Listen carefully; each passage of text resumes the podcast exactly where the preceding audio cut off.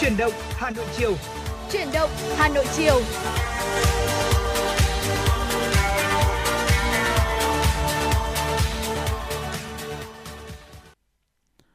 Mến chào quý vị, quý vị đang đến với chuyển động Hà Nội chiều của chúng tôi trên tần số phát thanh quen thuộc 96 MHz của Đài Phát thanh và Truyền hình Hà Nội. Đang có mặt tại phòng thu của FM 96 là Bảo Nhật và Phương Nga. Chúng tôi đã sẵn sàng ở đây để có thể đồng hành cùng với tất cả quý vị trong những khung giờ uh, tuyệt vời trong buổi chiều hôm nay để có thể mang tới cho quý vị những thông tin mới nhất về thủ đô. Bên cạnh đó thì chắc chắn rồi, chúng tôi cũng sẽ liên tục mong ngóng nhận được những sự phản hồi và chia sẻ tới từ tất cả quý vị. Trong buổi chiều ngày hôm nay thì Phương Nga có cảm nhận được điều gì đặc biệt đến từ thời tiết không? Chắc chắn là chúng ta thấy được rằng là ai cũng phải ờ, khoác cho mình những cái chiếc áo dày hơn khi mà đi ra ngoài đường rồi. Và đặc biệt là tới buổi tối nay nếu mà chúng ta còn di chuyển ngoài đường thì là phải rất là chú ý uh, giữ gìn giữ ấm cho mình. Khi bởi vì là thời tiết ngày hôm nay và ngày 19 tháng 10 thì Hà Nội cũng như là một số tỉnh miền Bắc là đã trở lạnh rồi. Uh-huh. nó không phải là cái xe xe lạnh nhẹ nhẹ của mùa thu nữa mà chúng ta đã cảm thấy được rằng là cái áo mà mình mặc nó cũng phải dày hơn một lớp rồi. À, chính vì thế nên là vào cái mùa lạnh như thế này thì ở trên mạng xã hội chúng ta lướt một qua một vòng là cứ thấy các bạn trẻ là tác nhau vào ầm ầm đấy là mùa lạnh sắp đến rồi. Còn cô đơn à thì mau mau tìm người yêu đi. À, đó là những cái câu chuyện mà muôn thuở của các bạn trẻ khi mà mùa lạnh tới. Tuy nhiên để thấy được rằng là chúng ta thì cũng đang ở cái giai đoạn là cũng không phải là quá trẻ mà cũng không phải là già đúng không thì thấy được rằng là thực ra là cô đơn không phải là xấu đâu, mà đôi khi chúng ta cũng cần một cái khoảng thời gian cô đơn để có thể cân bằng lại uh, bản thân mình thì sao? Uh, và chính vì thế nên là nếu như mà những ai mà chưa có đôi có cặp thì chúng ta cũng không có cái gì gọi là thấy rằng đó là một cái điều mà uh, cảm thấy là cần phải mau mau trong chóng tìm một cái nửa còn lại của mình cả. Mà hãy cứ tận hưởng cái sự uh, uh, một mình của mình ở thời điểm hiện tại đi. Đâu biết được rằng là một ngày nào đó khi mà chúng ta đạt được ở một cái trạng thái cân bằng nhất uh, tuyệt vời nhất hạnh phúc nhất ở cái thời điểm hiện tại thì lại có một cái tình yêu tuyệt vời hơn ập tới vâng thưa quý vị và bên cạnh đó thì nhiều vị tính giả trung tuổi hơn khi mà mọi thứ mình cũng ổn định hơn thì lúc này thì ngoài những suy tư dành cho bản thân ra thì họ cũng có những cái suy tư ngoại tận hưởng cái không khí tuyệt vời của mùa thu bây giờ thì ừ. cũng là đôi chút những cái sự lo lắng đến sức khỏe của những người thân xung quanh nữa ừ. với quý vị cũng biết rồi đấy ạ mùa thu thực sự trong thời điểm này rất đẹp nhưng mà cũng đang trong cái giai đoạn chuyển mùa thì sức khỏe của một số người đặc biệt là với những ai mà thể trạng hơi yếu một chút rồi là có những vấn đề liên quan đến hô hấp rồi người già rồi ờ, những ờ, người trẻ ở trong gia đình cũng thường xuyên gặp phải một số những vấn đề liên quan đến sức khỏe. Chính vì thế nên là những cái đặc biệt là những ai mà đang mang trên mình cái ờ, cái trách nhiệm phải lo lắng dành cho những thành viên khác nữa thì cũng có nhiều suy tư. Nhưng mà tạm gạt bỏ tất cả những điều đó thì hy vọng với những hành trình của FM 96 chiều nay chúng tôi sẽ mang đến cho quý vị những thông tin hữu ích. Bên cạnh đó thì cũng sẽ chia sẻ với nhau những uh, tâm tư những cảm nhận về mùa thu trong thời điểm hiện tại và có lẽ để giúp cho quý vị có thể uh, bắt đầu một buổi chiều một cách thư giãn nhất, xin mời hãy cùng đến với một giai điệu âm nhạc của chúng tôi trước khi đến với những thông tin hấp dẫn trong chuyển động Hà Nội chiều hôm nay quý vị nhé.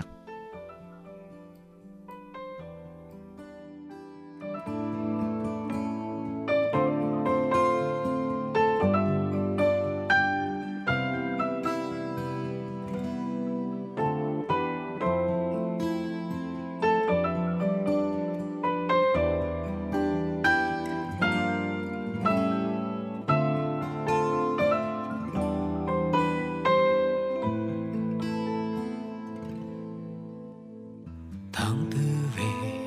cánh hoa phai tàn, mắt ướt nhòe nỗi đau vô lường. Tháng năm buồn vướng những phố phường, thấm thoáng bóng người thương. Bước trong cơn mưa rào tháng sau, chợt nhớ tới khi xưa.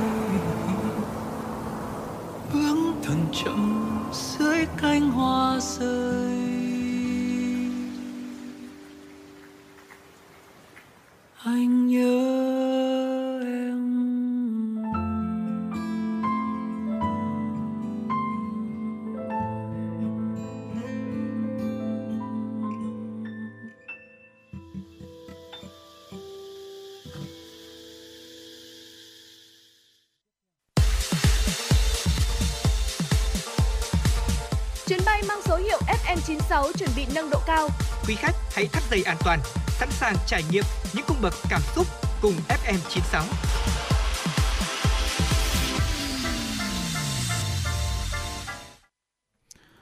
Thưa quý vị, chúng ta sẽ cùng đến với những thông tin đáng chú ý đầu tiên trong hành trình của chuyển động Hà Nội chiều hôm nay. Sáng nay, Bộ Chính trị đã tổ chức hội nghị quán triệt và triển khai thực hiện nghị quyết số 23 của Bộ Chính trị về phương hướng phát triển kinh tế xã hội, đảm bảo quốc phòng an ninh vùng Tây Nguyên đến năm 2030, tầm nhìn đến năm 2045 Tổng Bí thư Nguyễn Phú Trọng đã chỉ đạo hội nghị sau trung du miền Bắc Bộ và đồng bằng sông Cửu Long thì Tây Nguyên là vùng thứ ba được Bộ Chính trị ban hành nghị quyết về phương hướng phát triển kinh tế xã hội, đảm bảo quốc phòng an ninh. Tổng Bí thư Nguyễn Phú Trọng khẳng định việc ban hành nghị quyết mới về phát triển Tây Nguyên thể hiện trách nhiệm của toàn Đảng và cả nước đối với đồng bào dân tộc Tây Nguyên bởi đây là địa bàn chiến lược đặc biệt quan trọng về kinh tế xã hội, môi trường sinh thái, quốc phòng, an ninh và đối ngoại của cả nước. Tổng Bí thư nhấn mạnh, việc phát triển Tây Nguyên phải kết hợp hài hòa giữa phát triển kinh tế, văn hóa xã hội, bảo vệ tài nguyên môi trường, lấy sự phát triển kinh tế, văn hóa xã hội làm nền tảng cho việc giữ vững quốc phòng an ninh, ổn định chính trị xã hội. Phấn đấu đến năm 2030, Tây Nguyên là vùng phát triển nhanh, bền vững dựa trên kinh tế xanh tuần hoàn, giàu bản sắc văn hóa dân tộc, cơ bản hình thành hạ tầng giao thông quan trọng, hạ tầng số. Còn tầm nhìn đến năm 2045 là trở thành vùng phát triển bền vững, có nền kinh tế xanh tuần hoàn, một số tỉnh thuộc nhóm phát triển khá của cả nước, hình thành các vùng sản xuất lớn về cây công nghiệp, cây ăn quả và là trung tâm năng lượng tái tạo của cả nước. Tổng Bí thư Nguyễn Phú Trọng đề nghị sau hội nghị quán triệt này, các bộ ngành ở trung ương và các địa phương trong vùng phải xây dựng chương trình hành động bám sát các quan điểm, tư tưởng chỉ đạo và nội dung của nghị quyết, đồng thời sát hợp với từng địa phương trong vùng và tiểu vùng. Thưa quý vị, sáng nay tại Hà Nội, Liên hiệp các hội khoa học và kỹ thuật Việt Nam, Liên hiệp Hội Việt Nam tổ chức hội thảo chuyển đổi số, truyền thông đa phương tiện, xu hướng tất yếu của sự phát triển trong báo chí hiện đại. Cuộc hội thảo tập trung thảo luận những vấn đề về chuyển đổi số báo chí và truyền thông đa phương tiện để tìm ra giải pháp cho hệ thống truyền thông báo chí của Liên hiệp Hội Việt Nam phát triển và sáng tạo ra những tác phẩm có giá trị, thu hút đông đảo bạn đọc Tiến sĩ Lê Công Lương, Phó Tổng thư ký kiêm trưởng Ban Khoa học Công nghệ và Môi trường Liên hiệp các hội khoa học và kỹ thuật Việt Nam phát biểu tại hội thảo. Theo tiến sĩ Lê Công Lương, Phó Tổng thư ký kiêm trưởng Ban Khoa học Công nghệ và Môi trường Liên hiệp Hội Việt Nam, chuyển đổi số nói chung và chuyển đổi số báo chí nói riêng là hoạt động mới và khó. Tuy nhiên, trong bối cảnh của cách mạng công nghiệp 4.0, báo chí thực hiện chuyển đổi số là xu thế tất yếu. Hiện nay, độc giả không chỉ có nhu cầu tiếp cận nhiều thông tin hơn mà còn cần nhanh, chủ động, tăng tiện ích, tăng trải nghiệm, cạnh tranh được với mạng xã hội. Vì vậy, mỗi tòa soạn báo chí phải có cách truyền tải thông tin đáp ứng được các yêu cầu đó. Chuyển đổi số nếu thực hiện thành công sẽ giúp cho các cơ quan báo chí thay đổi toàn diện phương thức vận hành, quản lý, áp dụng công nghệ trong quy trình sản xuất và phân phối nội dung cũng như phương thức tiếp cận với độc giả. Ngày hôm nay, Bộ Lao động Thương binh và Xã hội đã ban hành quyết định số 963 QĐ LDTB XH về việc tặng bằng khen của Bộ trưởng Bộ Lao động Thương binh và Xã hội cho 6 đoàn đoàn giải nhất, giải nhì và giải ba toàn đoàn tại hội thi thiết bị đào tạo tự làm toàn quốc lần thứ 7 năm 2022. Đã chú ý, đoàn Hà Nội đã xuất sắc giành giải nhì toàn đoàn. Hội thi thiết bị đào tạo tự làm toàn quốc diễn ra tại tỉnh Bà Rịa Vũng Tàu từ ngày 6 đến ngày 14 tháng 10. Kết quả toàn đoàn, giải nhất thuộc về đoàn thành phố Hồ Chí Minh, hai giải nhì thuộc về đoàn thành phố Hà Nội và đoàn tỉnh Vĩnh Phúc. Ba giải ba thuộc về đoàn tỉnh Bà Rịa Vũng Tàu, đoàn thành phố Hải Phòng, đoàn tỉnh Tiền Giang. Đáng chú ý trong 30 tác giả và nhóm tác giả đạt giải nhất tại hội thi, Hà Nội có nhiều mô hình thiết bị đào tạo tự làm được đánh giá rất cao. Đó là thiết bị đào tạo điều hòa tự động trên ô tô của nhóm tác giả trường cao đẳng nghề Bách khoa Hà Nội, hay mô hình đào tạo Internet, vạn vật, IoT của nhóm tác giả trường cao đẳng nghề Việt Nam Hàn Quốc thành phố Hà Nội mô hình thực hành bàn ăn Á Âu thông minh của nhóm tác giả trường trung cấp kinh tế kỹ thuật Bắc Thăng Long.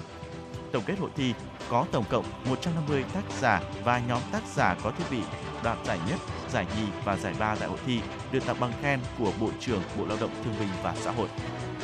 Ngày nay, vị thế vai trò của phụ nữ trong mọi mặt của đời sống ngày càng được nâng cao, đặc biệt là với phụ nữ các dân tộc thiểu số. Nâng cao vị thế, vai trò và quyền năng của người phụ nữ tại gia đình cũng như trong mọi mặt đời sống chính trị, kinh tế xã hội luôn là một trong những nhiệm vụ trọng tâm của nước ta.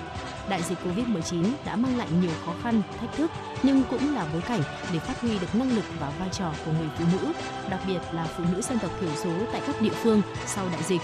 Người xưa có câu, đàn ông xây nhà, đàn bà xây tổ ấm. Nhưng ngày nay, người phụ nữ đã không chỉ biết vun vén cho tổ ấm riêng mà có đang mạnh mẽ xây dựng và vun vén cho sự phát triển của cộng đồng. Thưa quý vị, vừa rồi là một số những thông tin đáng chú ý trong uh, Hà Nội uh, chiều nay xin được chuyển đến cho tất cả quý vị. Trước khi quay trở lại với những thông tin đáng chú ý tiếp theo, chúng tôi cũng vừa ghi nhận được những yêu cầu âm nhạc đến từ ờ, quý vị thính giả có đuôi số điện thoại là 432. Thính giả có yêu cầu một ca khúc có tên là Đã bao lâu qua sự thể hiện của Nguyên Hà. Chúng ta sẽ cùng thư giãn với giai điệu của ca khúc này trước khi đến với những chuyên mục hấp dẫn tiếp theo trong chuyện chiều nay.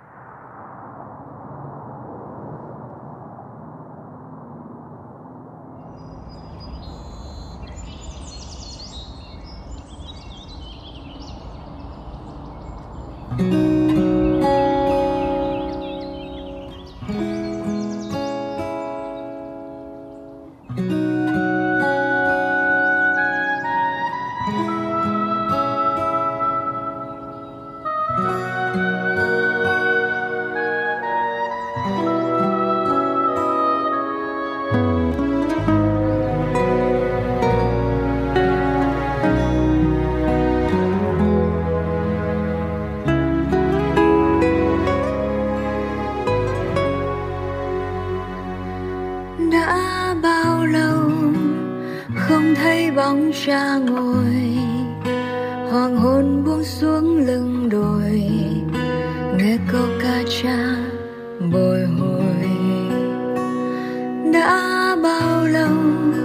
không nghe tiếng mẹ chuyện trò.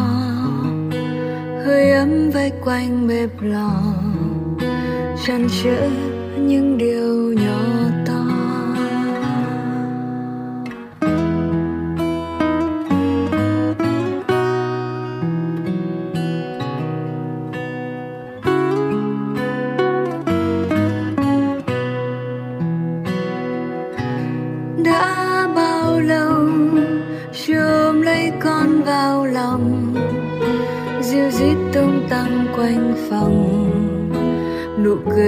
Cười trên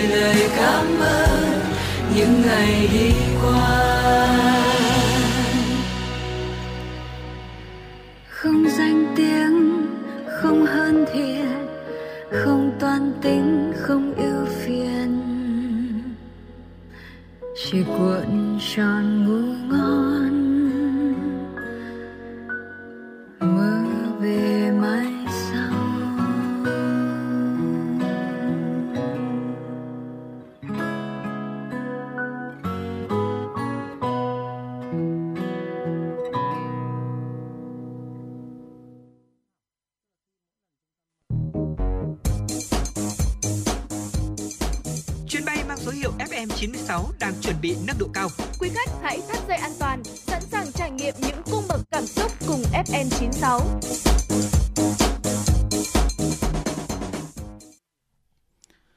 Thưa quý vị, tiếp tục với những thông tin đáng chú ý chiều nay cũng xin được gửi đến cho tất cả quý vị. Thưa quý vị, sáng nay, đoàn đại biểu Quốc hội thành phố Hà Nội đã tổ chức hội nghị lấy ý kiến đóng góp vào dự thảo luật đấu thầu sửa đổi, luật giá sửa đổi. Phó trưởng đoàn chuyên trách đoàn đại biểu Quốc hội thành phố Hà Nội Phạm Thị Thanh Mai chủ trì hội nghị. Phó Giám đốc Sở Y tế Hà Nội Nguyễn Đình Hưng đề nghị luật đấu thầu sửa đổi cần có chương riêng về đấu thầu thuốc hoặc nội dung này cần được chính phủ hướng dẫn cụ thể. Ông Nguyễn Đình Hưng nhận định, về thẩm quyền mua sắm thuốc, bệnh viện hiện đã thực hiện tự chủ nhưng thuốc phải do Bộ Y tế, địa phương thẩm định phê duyệt. Việc này sẽ đánh dấu sự tự chủ, thời gian mua sắm thuốc kéo dài không đáp ứng được yêu cầu khám chữa bệnh. Đối với dự thảo luật giá sửa đổi, giá dịch vụ khám bệnh, chữa bệnh đối với cơ sở khám bệnh, chữa bệnh của nhà nước nằm trong danh mục của nhà nước định giá. Phó Giám đốc Sở Y tế Hà Nội chỉ ra bất cập khi Bộ Y tế quy định giá tối đa. Địa phương quy định giá cụ thể, do đó để xảy ra tình trạng mỗi địa phương có một giá khác nhau, do đó cần quy định Bộ Y tế quy định thống nhất toàn quốc về giá dịch vụ khám bệnh chữa bệnh. Về quy định lập quỹ bình ổn giá trong luật giá sửa đổi, ông Vũ Đình Ánh, nguyên phó viện trưởng Viện Nghiên cứu Thị trường, giá cả Bộ Tài chính cho rằng nên từng bước bỏ quy định về lập quỹ bình ổn giá, đặc biệt là quỹ bình ổn giá xăng dầu. Về thực chất đây là biện pháp bình ổn giá có thời hạn và nhà nước còn có sự can thiệp bằng biện pháp hành chính vào hoạt động kinh tế, không còn phù hợp trong nền kinh tế thị trường. Nói chung trong kinh tế thị trường, vấn đề giá nên để thị trường quyết định. Nhà nước giữ vai trò quản lý và giám sát việc tuân thủ luật pháp về giá. Thay mặt đoàn đại biểu Quốc hội Hà Nội, Phó trưởng đoàn chuyên trách đoàn đại biểu Quốc hội thành phố Phạm Thị Thanh Mai cho biết sẽ tiếp thu tổng hợp đầy đủ các ý kiến tại hội nghị để các đại biểu Quốc hội tham gia thảo luận, đóng góp ý kiến vào dự thảo luật đấu thầu sửa đổi và luật giá sửa đổi tại kỳ họp thứ tư Quốc hội khóa 15 sắp tới.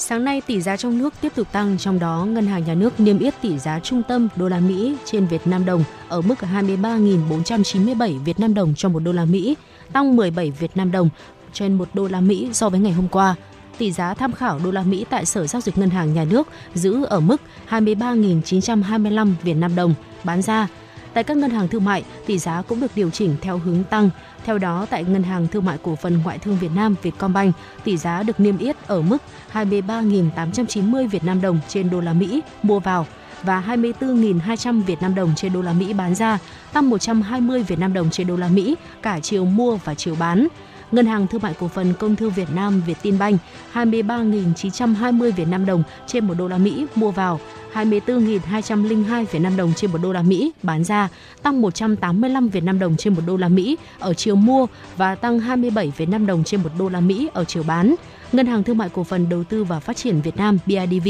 23.910 Việt Nam đồng trên một đô la Mỹ mua vào và 24.190 Việt Nam đồng trên một đô la Mỹ bán ra.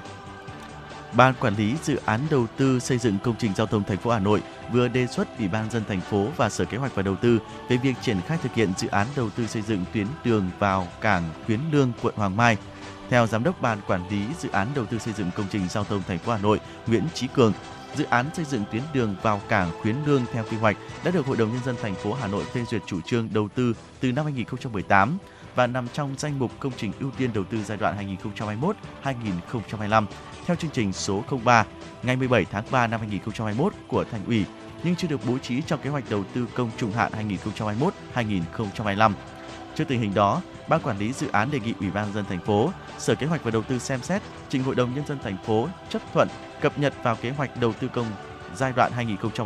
2021-2025 để tiếp tục triển khai thực hiện nhằm hoàn thiện tuyến đường theo quy hoạch, giảm tải cho tuyến đường độc đạo vào cảng tuyến Lương hiện nay, đồng thời góp phần kết nối đồng bộ khu vực đường Tam Trinh vành đai 3, phát huy hiệu quả đầu tư dự án xây dựng tuyến đường kết nối đường Pháp Vân Cầu Rẽ với đường vành đai 3. Theo đề xuất của ban quản lý dự án đầu tư xây dựng công trình giao thông thành phố, nếu được chấp thuận, dự án sẽ được triển khai trong giai đoạn 2023-2025. Tuyến đường có chiều dài gần 4 km, bề rộng mặt đường là 40 m. Ủy ban nhân dân thành phố Hà Nội đã ban hành quyết định số 3823 QĐ-UBND về việc phê duyệt đề án tuổi trẻ thủ đô, tham gia tuyên truyền giữ gìn trật tự an toàn giao thông, giai đoạn 2022-2025. Đề án nhằm cụ thể hóa chương trình số 06 CTRTU của Thành ủy Hà Nội khóa 17 về phát triển văn hóa, nâng cao chất lượng nguồn nhân lực, xây dựng người Hà Nội thanh lịch văn minh giai đoạn 2021-2025, kế hoạch số 176 KHUBNZ ngày 30 tháng 7 năm 2021 của Ủy ban nhân dân thành phố Hà Nội về việc triển khai thực hiện chương trình số 06 CTRTU của Thành ủy Đồng thời, đề án nhằm phát huy tinh thần sung kích, tình nguyện của tuổi trẻ thủ đô nhằm tiếp tục nâng cao nhận thức của đội ngũ cán bộ đoàn, đoàn viên, đoàn viên, thanh thiếu niên đối với công tác bảo đảm trật tự an toàn giao thông và tham gia khắc phục ùn tắc giao thông, coi đây là nhiệm vụ trọng tâm trong công tác giáo dục của đoàn và các tổ chức của thanh niên do đoàn làm nòng cốt. Từ đó góp phần giảm thiểu tới mức tối đa tình trạng ùn tắc giao thông và số lượng các vụ tai nạn giao thông có nguyên nhân từ sử dụng bia rượu, chất ma túy khi tham gia giao thông đặc biệt là tạo ý thức tự giác chấp hành pháp luật, xây dựng nét văn hóa trong thanh thiếu nhi khi tham gia giao thông, nâng cao trách nhiệm của tuổi trẻ thủ đô và hiệu quả phối hợp của các cơ quan, đơn vị trên địa bàn thành phố trong công tác tuyên truyền, bảo đảm trật tự an toàn giao thông tại các điểm nóng thường xuyên xảy ra ùn tắc và tai nạn giao thông. Trong khuôn khổ đề án, trên địa bàn thành phố sẽ đa dạng hóa các nội dung, hình thức tuyên truyền, phổ biến, giáo dục pháp luật về trật tự, an toàn giao thông, bảo đảm tất cả đoàn viên, thanh thiếu niên trên địa bàn thành phố đều được tiếp cận các nội dung tuyên truyền pháp luật về an toàn giao thông, xây dựng mô hình, giải pháp, công trình, phần việc gắn với chủ đề hàng năm về an toàn giao thông. Và thưa quý vị, vừa rồi là một số những thông tin đáng chú ý chiều nay mà chúng tôi xin được cập nhật đến cho quý vị. Như ở đầu chương trình thì Bảo Nhật và Phương Nga cũng đã có chia sẻ rồi thưa quý vị. Trong thời điểm này thì cũng là một thời điểm mà giao mùa ừ. nên nhiệt độ có thể chênh lệch với nhau rất lớn đến khoảng cả 10 độ C trong cùng một ngày. Bên cạnh đó thì uh, những cái vấn đề về sức khỏe cũng rất được quan tâm. Phương Nga không biết là trong thời gian vừa qua có cảm thấy là những người xung quanh mình hay là ngay bản thân mình có những cái dấu hiệu gì đó về sức khỏe nó có sự thay đổi không? Ừ, mới đây thôi, cách đây khoảng mấy hôm thôi thì tôi cũng đã có cũng một chút uh, gặp một vấn đề, một chút vấn đề về sức khỏe, tức là có phải sử dụng đến thuốc để mà bảo vệ cái cổ họng của mình. Và cũng một vài người bạn xung quanh mình cũng đã có những cái dấu hiệu như vậy. Và có thể thấy được rằng là không hề chủ quan được uh, về sức khỏe trong cái giai đoạn thời tiết này đặc biệt là những ai mà chúng ta hay phải sử dụng từ giọng nói trong công việc trong cuộc sống hàng ngày của mình thì lại càng phải quan tâm hơn nữa Vâng thưa quý vị và đây cũng là một trong những chủ đề mà chúng tôi nhận được nhiều câu hỏi của quý vị thính giả có gửi về cho FM96. Thế thì trong những cái giai đoạn chuyển mùa như thế này, ngoài vẻ đẹp tận hưởng cùng với thiên nhiên ra thì chúng ta có những cái bí quyết nào, những cái mẹo nào để có thể chăm sóc sức khỏe ít nhất là cũng giúp cho bản thân chúng ta nâng cao được sức đề kháng ừ. trong cái ờ, cái thời điểm mà giao mùa như thế này. Quý vị cũng biết rồi đấy ạ, chuyển từ hè sang thu thì thời tiết đôi khi là người ta hay nói là hơi ẩm ương một chút khiến cơ thể của chúng ta bị giảm sức đề kháng này dễ bị các vi khuẩn virus tấn công gây ra mệt mỏi bị cảm hay là sốt vặt. Và chúng tôi cũng xin phép được uh,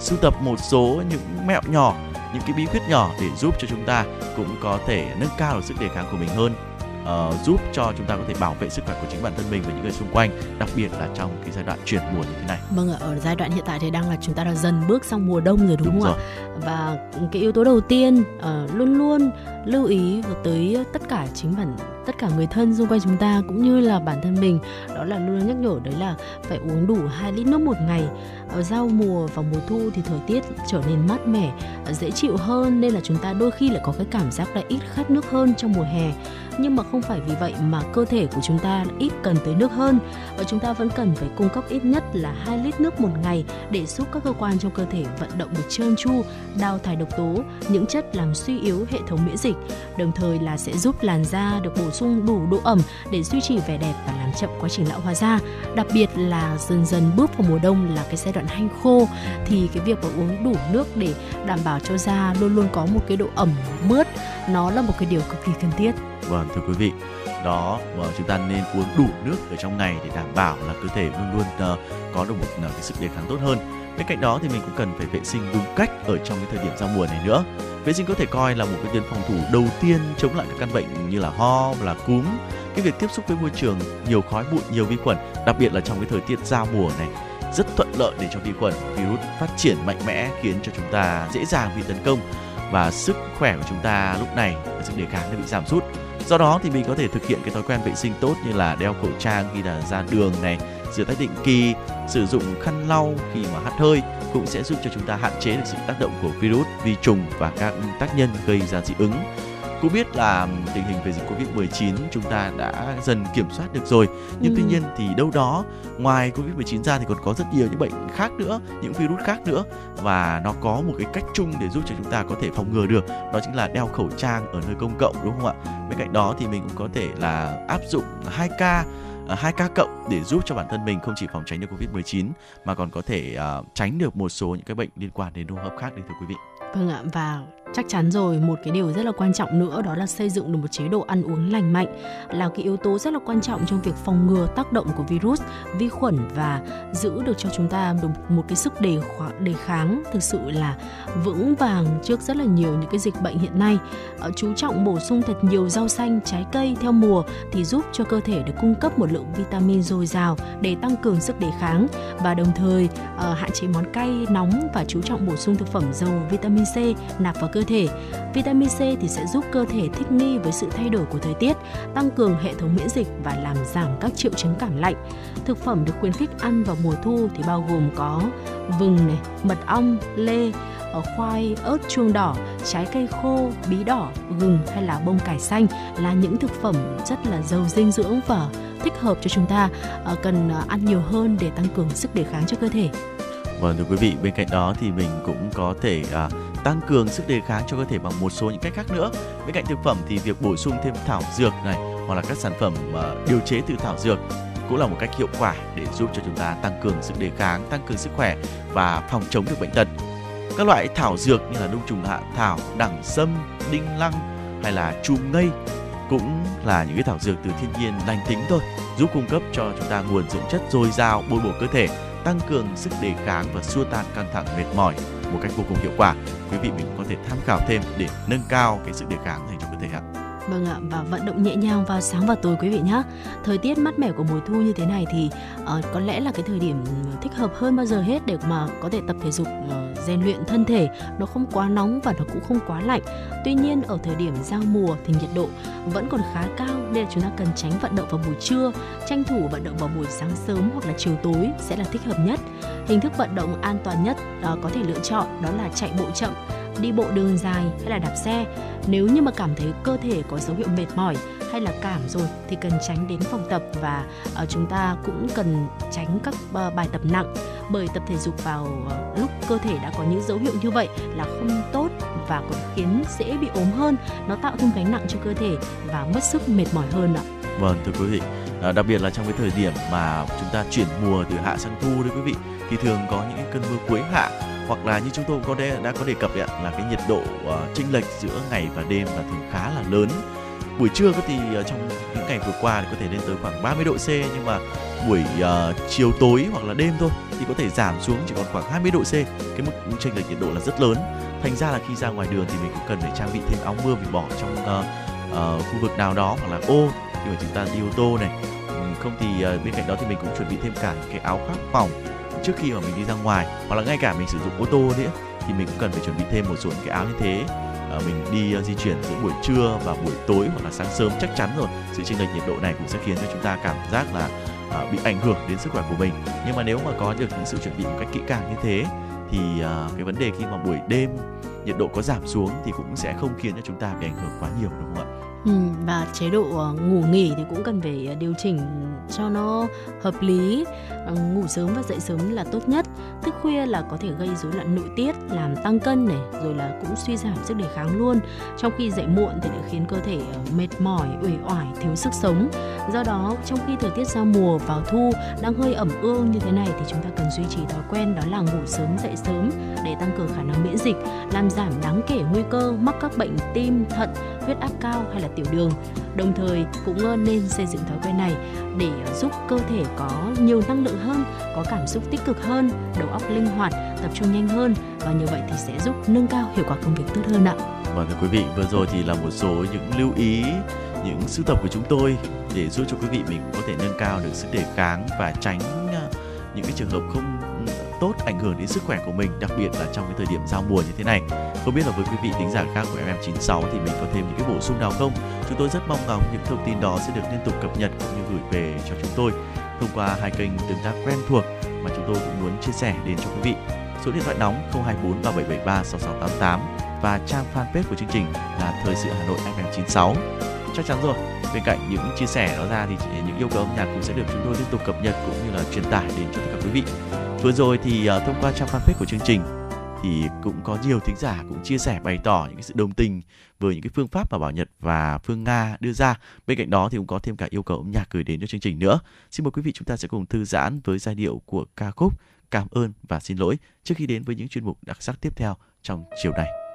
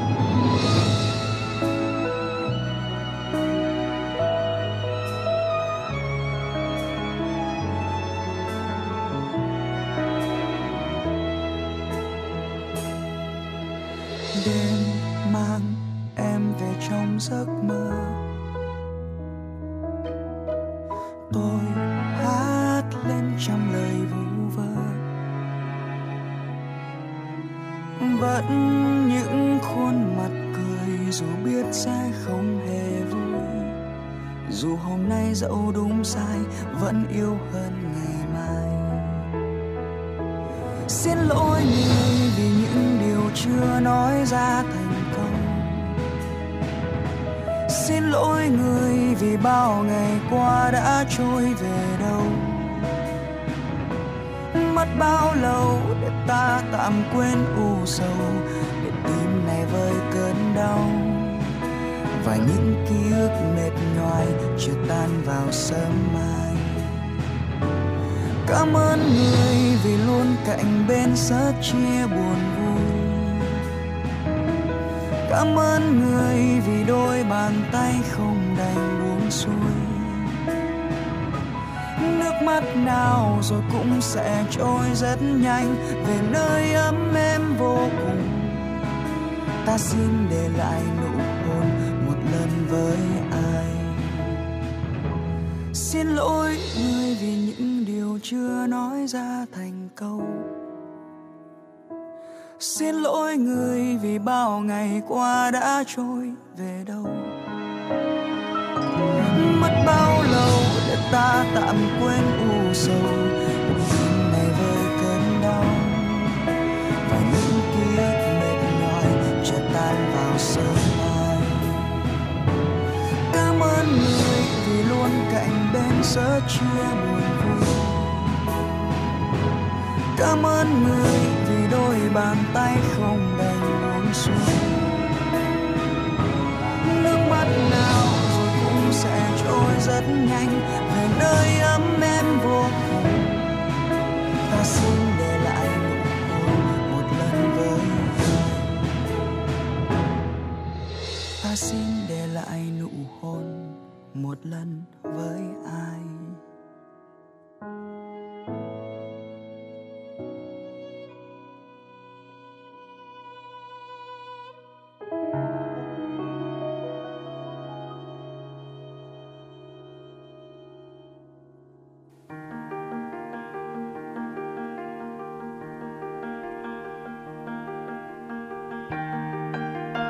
Bạn đang theo dõi kênh FM 96 MHz của Đài Phát thanh Truyền hình Hà Nội.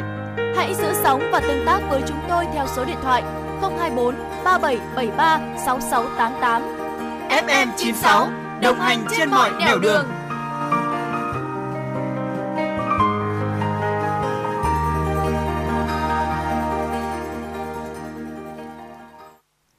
Thưa quý vị, tiếp nối chương trình chiều nay là những thông tin về quốc tế đáng chú ý xin được gửi đến cho tất cả quý vị. Ngày hôm qua, Ủy ban 6 trên 1, cơ quan do Hạ viện Mỹ lập ra để điều tra vụ bạo loạn tại nhà Quốc hội Mỹ vào ngày 6 tháng 1 năm 2021, đã bỏ phiếu nhất trí gửi chat đến cựu Tổng thống Mỹ Donald Trump yêu cầu ra điều trần nhằm làm rõ vai trò của ông Trump trong vụ việc này. Nghị quyết gửi chat điều trần cho cựu Tổng thống Trump được toàn bộ 9 thành viên của Ủy ban 6 trên 1 bỏ phiếu thuận. Trước đó, các thành viên của Ủy ban cho biết họ đang cân nhắc yêu cầu ông Trump hoặc cựu Phó Tổng thống Mike Pence ra điều trần. Chủ tịch Ủy ban 6 trên 1, hạ nghị sĩ Dân Chủ Henry Thompson tuyên bố Ủy ban này có bổn phận thẩm vấn ông Trump. Ông Thompson thừa nhận rằng việc gửi chat cho ông Trump là một hành động nghiêm trọng và đặc biệt, nhưng nhấn mạnh ông ấy phải có trách nhiệm giải trình và phải trả lời cho hành động của mình Ông ấy phải trả lời trước những cảnh sát viên sẵn sàng chịu rủi ro về tính mạng để bảo vệ nền dân chủ của chúng ta. Ông ấy phải trả lời hàng triệu người dân Mỹ mà ông muốn loại bỏ phiếu bầu của họ nhằm cố níu kéo quyền lực. Ngày hôm qua, một bồi thẩm đoàn Mỹ đã bác bỏ án tử hình đối với Nicholas Cruz, kẻ đã bắn chết 17 người tại một trường trung học ở Florida. Thay vào đó là án tù trung thân. Khi bản án được tuyên, Nicholas Cruz đã cảm thấy đã vô cảm nhìn xuống bàn của các luật sư bảo chữa, trong khi một số người thân của các nạn nhân trong phòng xử án lắc đầu không tin. Bồi thẩm đoàn đã cân nhắc trong cả ngày 12 tháng 10 và một khoảng thời gian ngắn trong ngày 13 tháng 10 trước khi quyết định rằng Cruz, 24 tuổi, sẽ phải nhận án tù trung thân không có cơ hội ân xá vì vụ sát hại 14 học sinh và 3 nhân viên nhà trường vào tháng 2 năm 2018 tại trường trung học mà uh, ờ, xin lỗi quý vị vào tại trường trung học Marjorie Stoneman Douglas ở Parkland, bang Florida, đề nghị về mức án tử hình cần được sự nhất trí chung và một hoặc là nhiều trong số 12 hội thẩm thấy rằng nó không hợp lý vì các tình tiết giảm nhẹ. Các công tố viên và nhóm luật sư bào chữa của Cruz đã đưa ra những lập luận cuối cùng của họ vào ngày 12 tháng 10 sau phiên tòa kéo dài 3 tháng. Trong đó, bồi thẩm đoàn đã xem đoạn phim đồ họa về vụ tấn công và lắng nghe lời khai từ những người sống sót. Vụ nổ súng đã gây rúng động trên toàn nước Mỹ và làm dấy lên cuộc tranh luận về việc kiểm soát súng. Nguyên nhân là do Cruz đã mua hợp pháp khẩu súng mà đối tượng sử dụng trong vụ xả súng bất chấp vấn đề sức khỏe tâm thần của anh ta. Ngày hôm nay, hàng nghìn người trên khắp vùng Đông Nam Australia đã được yêu cầu sơ tán sau hai ngày vừa không ngớt gây ra lũ quét, nước chảy xiết và nước sông tràn bờ. Nhiều khu vực rộng lớn ở bang Victoria, miền Nam, bang New South Wales và các khu vực phía bắc của đảo Tasmania đã bị ảnh hưởng bởi thời tiết khắc nghiệt với mưa lớn kéo dài kể từ tối ngày 12 tháng 10. Mực nước trên nhiều con sông ở bang Victoria, bao gồm vùng ngoại ô của Maribyrnong ở phía tây thành phố Melbourne và Grovercon tại thị trấn thuộc bang New South Wales xa hơn về phía bắc đã đạt đến mức lũ lớn, khiến người dân phải sơ tán trong đêm. Thủ tướng Australia Anthony Asbani cho biết là chính phủ liên bang đã sẵn sàng hỗ trợ cho các bang bị ảnh hưởng bởi lũ lụt. Tại Tasmania, cuộc khủng hoảng lũ lụt gia tăng với lệnh sơ tán mới vào ngày 14 tháng 10, trong khi hàng trăm cư dân ở miền nam bang New South Wales đã qua đêm tại các trung tâm sơ tán. Mưa đã giảm bớt vào chiều ngày 14 tháng 10, nhưng cơ quan thời tiết đã cảnh báo về một đợt mưa lớn khác vào tuần tới. Lũ lụt kinh hoàng đã liên tục tấn công bờ biển phía đông của Australia kể từ đầu năm 2021 do hiện tượng thời tiết La Nina. Thưa quý vị, hiện tượng thời tiết La Nina kéo dài nhiều năm mang lại nhiều mưa hơn.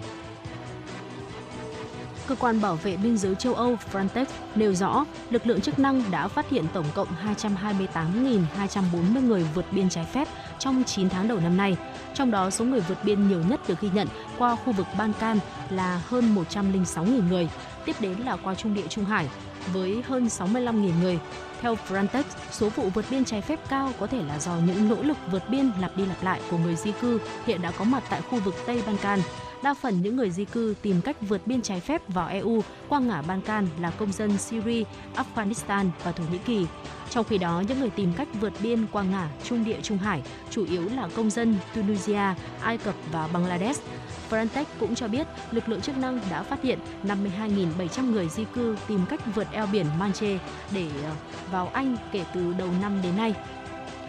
đã tăng 700 người so với cả năm 2021. Cơ quan này dự báo số vụ vượt biên trái phép có thể gia tăng vào thời điểm mùa đông đang đến gần. Theo cơ quan này, vào thời điểm mùa đông đến gần, số vụ vượt biên trái phép có thể gia tăng trước khi các điều kiện trên biển khó khăn hơn và có thể gây nguy hiểm cho những hành trình vượt biên. Còn trong 7 tháng đầu năm nay, hơn 42.000 người bị phát hiện nhập cảnh trái phép vào châu Âu qua tuyến địa Trung Hải, trên 22.000 người qua tuyến Đông địa Trung Hải. Thưa quý vị, trong khuôn khổ hội nghị Bộ trưởng Quốc phòng các nước NATO, 14 nước NATO và Phần Lan đã ký định thư về việc phát triển sáng kiến lá chắn bầu trời châu Âu. Sáng kiến lá chắn bầu trời châu Âu được Đức khởi xướng nhằm tạo ra hệ thống phòng thủ tên lửa và phòng không của châu Âu. Sáng kiến lá chắn bầu trời châu Âu do Đức khởi xướng có sự tham gia của 15 quốc gia bao gồm 14 thành viên của Tổ chức Hiệp ước Bắc Đại Tây Dương NATO và Phần Lan. Sáng kiến này vốn được Thủ tướng Đức kêu gọi các nước tham gia từ tháng 8 năm 2022 và coi đây là lợi ích an ninh cho toàn bộ châu Âu. Lá chắn bầu trời châu Âu được Đức nhìn nhận là cách tiếp cận đa quốc gia và đa phương diện, cung cấp cho châu Âu một phương thức linh hoạt và có thể mở rộng để các nước tăng cường khả năng răn đe và phòng thủ một cách hiệu quả và tiết kiệm chi phí. Thay vì mỗi quốc gia phải chạy đua để xây dựng các hệ thống phòng không của riêng mình, sáng kiến của Đức cho phép các nước tham gia cùng mua chung các tổ hợp thiết bị phòng không và tên lửa. Những tổ hợp này sẽ được tích hợp cùng hệ thống phòng không hiện nay của NATO, nâng cao đáng kể khả năng bảo vệ liên minh khỏi các mối đe dọa tên lửa và nguy cơ tấn công đường không. Theo Bộ trưởng Bộ Quốc phòng Đức, các nước thành viên của sáng kiến lá chắn bầu trời châu Âu sẽ trang bị các tổ hợp phòng không Patriot của Mỹ và Aristi của Đức, đồng thời thì xem xét khả năng trang bị các tổ hợp phòng không Aros 3 của Israel. Và đó là một số những thông tin đáng chú ý về à, thế giới xin được chuyển đến cho tất cả quý vị.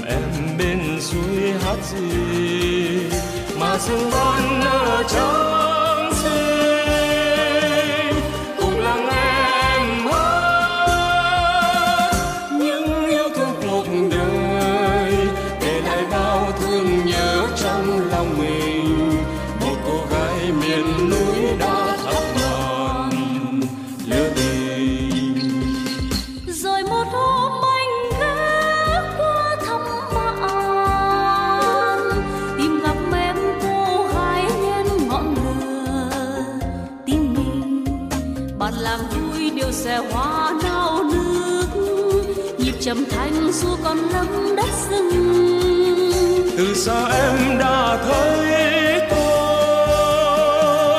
rời cuộc vui em tới. Em trao tôi vòng nhỏ, và từ ấy người lính có thơ tình. Tìm người thương thì hãy qua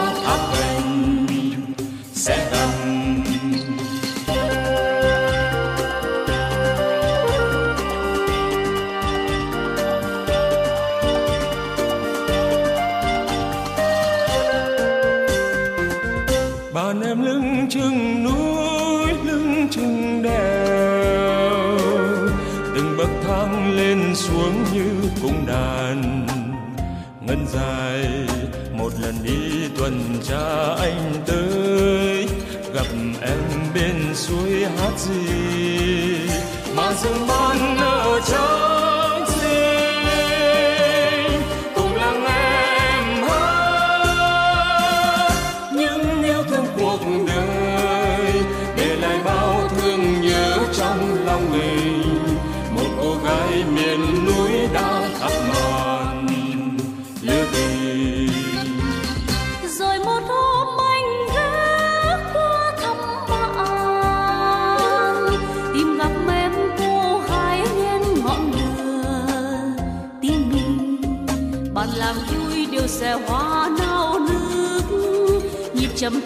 dù còn lắm đất rừng.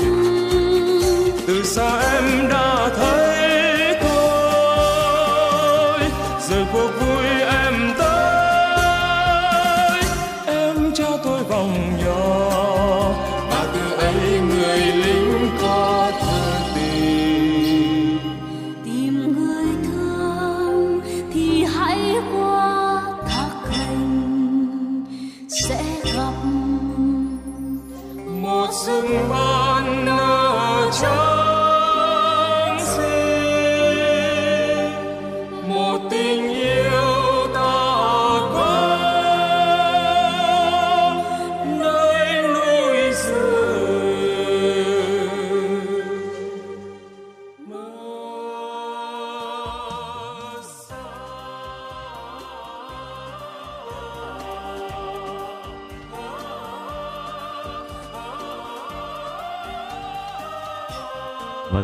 chúng ta đang được nghe những giai điệu vô cùng tuyệt vời về vùng núi Tây Bắc đúng không thưa quý vị? Và đặc biệt là trong thời điểm mùa này thì cũng có một trong những cái nơi tại khu vực Tây Bắc cũng đang có những vẻ đẹp vô cùng tuyệt vời. Ở Phương Nga mình nghĩ sao khi mà mình sẽ có một chuyến du lịch đến Sapa vào mùa thu như thế này, giai đoạn đang chuyển mùa. Ừ, chắc chắn là sẽ rất là tuyệt vời rồi. Tôi thì đã được đừng ờ, được đi Sapa Ừ. một lần rồi. Nhưng mà cách đây ờ, ờ, cũng khá là lâu rồi và tôi đi vào mùa đông. À. Cái thời tiết nó rất là tuyết là hơi lạnh một chút đúng rồi. Ừm, tất nhiên là vào mùa thu chắc chắn là sẽ có những cái khác Ờ, và cũng sẽ có thể là một vào cái thời điểm nào đó mình sẽ cố gắng sắp xếp thử tới Sapa vào mùa thu xem nó sẽ khác như thế nào so với thời điểm mà mình đã đến ờ, tham quan nó vào cái mùa đông lạnh để muốn ngắm tuyết. Dạ, và thưa quý vị, có lẽ là nhiều người nhắc đến Sapa thường là muốn đi thứ nhất là vào mùa hè bởi vì trên mùa tại mùa hè có thể là bên dưới ờ, ở khu vực miền Bắc thì có thể rất nóng nhưng mà lên đến Sapa thì mình sẽ cảm nhận được một Ừ. nền không khí nó mát mẻ hơn. Ờ, có nhiều người thì lại thích là giống như là Phương Nga lên vào mùa đông để có thể ngắm tuyết nhưng tuy nhiên vào mùa thu cũng là một trong những thời điểm vô cùng tuyệt vời và có những cái điều đặc biệt ở trên Sapa. Và nếu mà quý vị chưa đến ờ, với Sapa vào mùa thu, thì bây giờ hãy cùng theo chân FM96 mình sẽ có một chuyến du lịch nhỏ cùng đến với Sapa vào trong thời điểm này. Và khi đến đây vào mùa thu thì ở Sapa vào khoảng từ giữa tháng 8 đến gần hết tháng 10 hiện tại chúng ta vẫn đang ở trong thời điểm tháng 10 đúng không ạ? Ừ. Đây là mùa của những thửa ruộng bậc thang chín vàng ươm, nhìn óng ả cuốn lượn, tầng tầng lớp lớp cực kỳ đẹp ở trên những ngọn núi. Và đặc biệt khi tới với Sapa vào khoảng ờ, những thời điểm như thế này, chúng ta sẽ được ngắm trọn vẹn nhất khi mà lúa chưa bị thu hoạch. Đó, từ trên cao chúng ta có thể nhìn xuống mọi thứ nó cứ lấp lánh rồi óng ánh màu vàng của lúa chín. Và để ngắm lúa đẹp ở Sapa thì chúng ta nên đi vào những bản như là bản Lao Trải này, bản Tả Van và bản Tả Phìn vì đây là những cái bản trồng nhiều lúa nhất và phong cảnh thì cũng hết sức nên thờ đấy ạ. Ừ, đúng là rất là hợp với lại khí hậu mùa thu Đúng rồi. và ở đây là tuy là mùa thu nhưng mà thời tiết ở Sapa thường thấp hơn rất là nhiều so với các ở vùng khác bởi vì ờ, vị trí địa lý là nằm ở vùng núi cao. Đúng rồi. Nhiệt độ ban ngày thì vào khoảng từ 17 tới 21 độ và buổi tối xuống sẽ còn khoảng 12 tới 15 độ sẽ khá là lạnh. Mặc dù là lạnh vậy nhưng mà ban ngày vẫn có nắng nhẹ và thời gian nắng ờ, tuy là không nhiều nhưng mà sẽ thích hợp để cho chúng ta có thể ngồi cà phê cùng bạn bè rồi là cảm nhận cái tận hưởng cái không gian ở đó ngắm nhìn mây trôi một cái Sapa một cái thành phố mù sương đúng nghĩa và trong một cái khoảng cách cái thời tiết như vậy thì cũng sẽ rất thích hợp để cho chúng ta có thể có được những cái bức ảnh rất là đẹp Đúng rồi, thưa quý vị, bên cạnh đó thì cái xe lạnh của Sapa vào mùa thu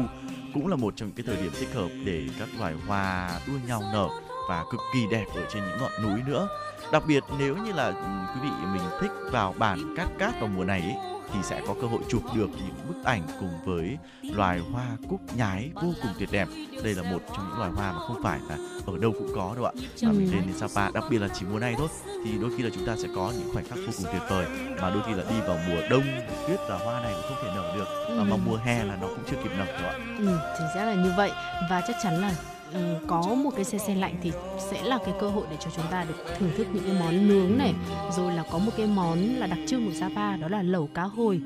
Uhm, chúng ta có thể ngồi lại bên nhau để ăn những cái món nướng vỉa hè ở Sapa thì thực sự rất là tuyệt vời. Và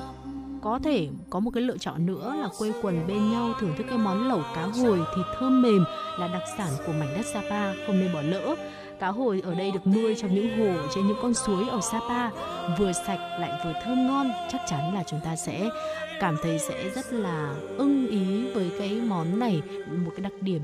mà rất là đặc trưng thu hút khách du lịch đối với Sapa. Vâng thưa quý vị bên cạnh đó thì nhiều người cũng ví là Sapa mùa thu còn lãng mạn đôi khi là cả hơn những cái phim trường ở Hàn Quốc nữa cơ. Nếu như hình ảnh Sapa được các nhà làm phim nổi tiếng ở trên thế giới này tới quay và dựng thành phim thì đôi khi là còn khiến cho nhiều người cảm thấy ngất ngây hơn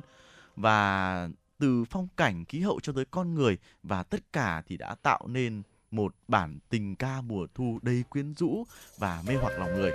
Nếu như chúng ta còn đang chưa biết là đi đâu vào trong mùa thu này thì Sapa chắc chắn sẽ là một trong những cái điểm đến vô cùng tuyệt vời mà chúng ta cũng có thể lựa chọn cho vào những danh sách để mình có thể ghé tới trong thời điểm này đấy thưa quý vị. Ừ. Và với chuyến hành trình nhỏ vừa rồi của chúng tôi đến với Sapa thì không biết là với quý vị mình còn muốn bổ sung gì hay không? Hay là mình nghe là mình đã cảm thấy là hứng thú để có thể bắt đầu một chuyến hành trình lên rồi. Thì nếu mà quý vị có những cái chia sẻ về những cái chuyến đi Sapa rồi thì anh chia sẻ với chúng tôi. Hai kênh tương tác quen thuộc là số điện thoại nóng và trang fanpage của chương trình là FM96 đã sẵn sàng để cập nhật những điều đó. Và bây giờ sẽ là một giai điệu âm nhạc trước khi chúng tôi quay trở lại với những thông tin đáng chú ý trong chuyển động Hà Nội chiều nay quý vị nhé.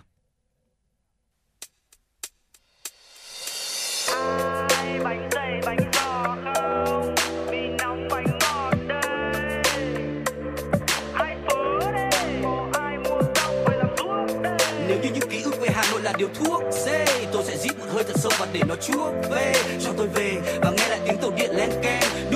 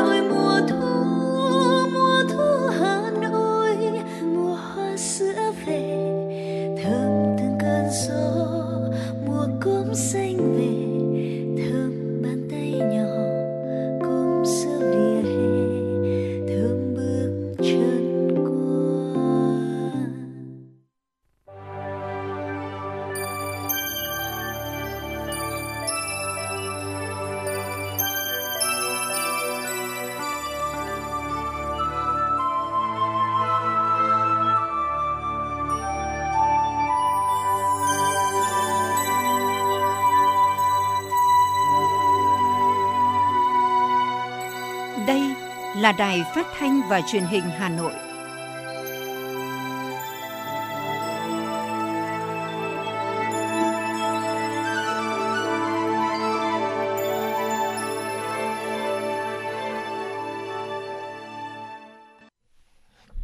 Quý vị và các bạn thân mến, bây giờ là 17 giờ ngày 19 tháng 10 năm 2022. Chương trình chuyển động Hà Nội chiều của chúng tôi đang được phát trực tiếp trên tần số FM 96 MHz của Đài Phát thanh Truyền hình Hà Nội. Chương trình cũng đang được phát trực tuyến trên trang web hanoitv.vn. Tiếp tục chương trình mời quý vị cùng lắng nghe những tin tức đáng quan tâm.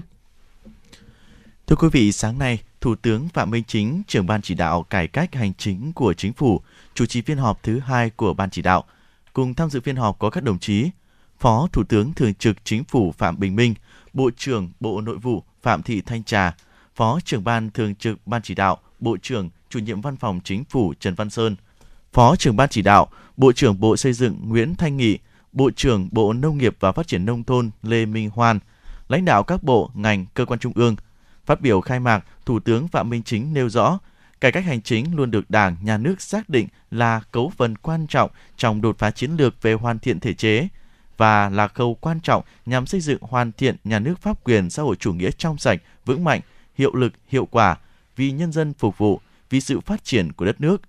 Tuy nhiên, bên cạnh những kết quả đã đạt được, vẫn còn những khó khăn vướng mắc tồn tại, hạn chế cần sớm khắc phục để mau chóng khơi thông, huy động và sử dụng hiệu quả mọi nguồn lực cho phục hồi nhanh và phát triển bền vững trong bối cảnh hiện nay. Dành thời gian phân tích về những khó khăn, thách thức từ tình hình thế giới và trong nước, trong đó có sức ép lạm phát lớn, thiên tai diễn biến phức tạp, khó lường như tình hình mưa lũ vừa qua tại các tỉnh miền Trung.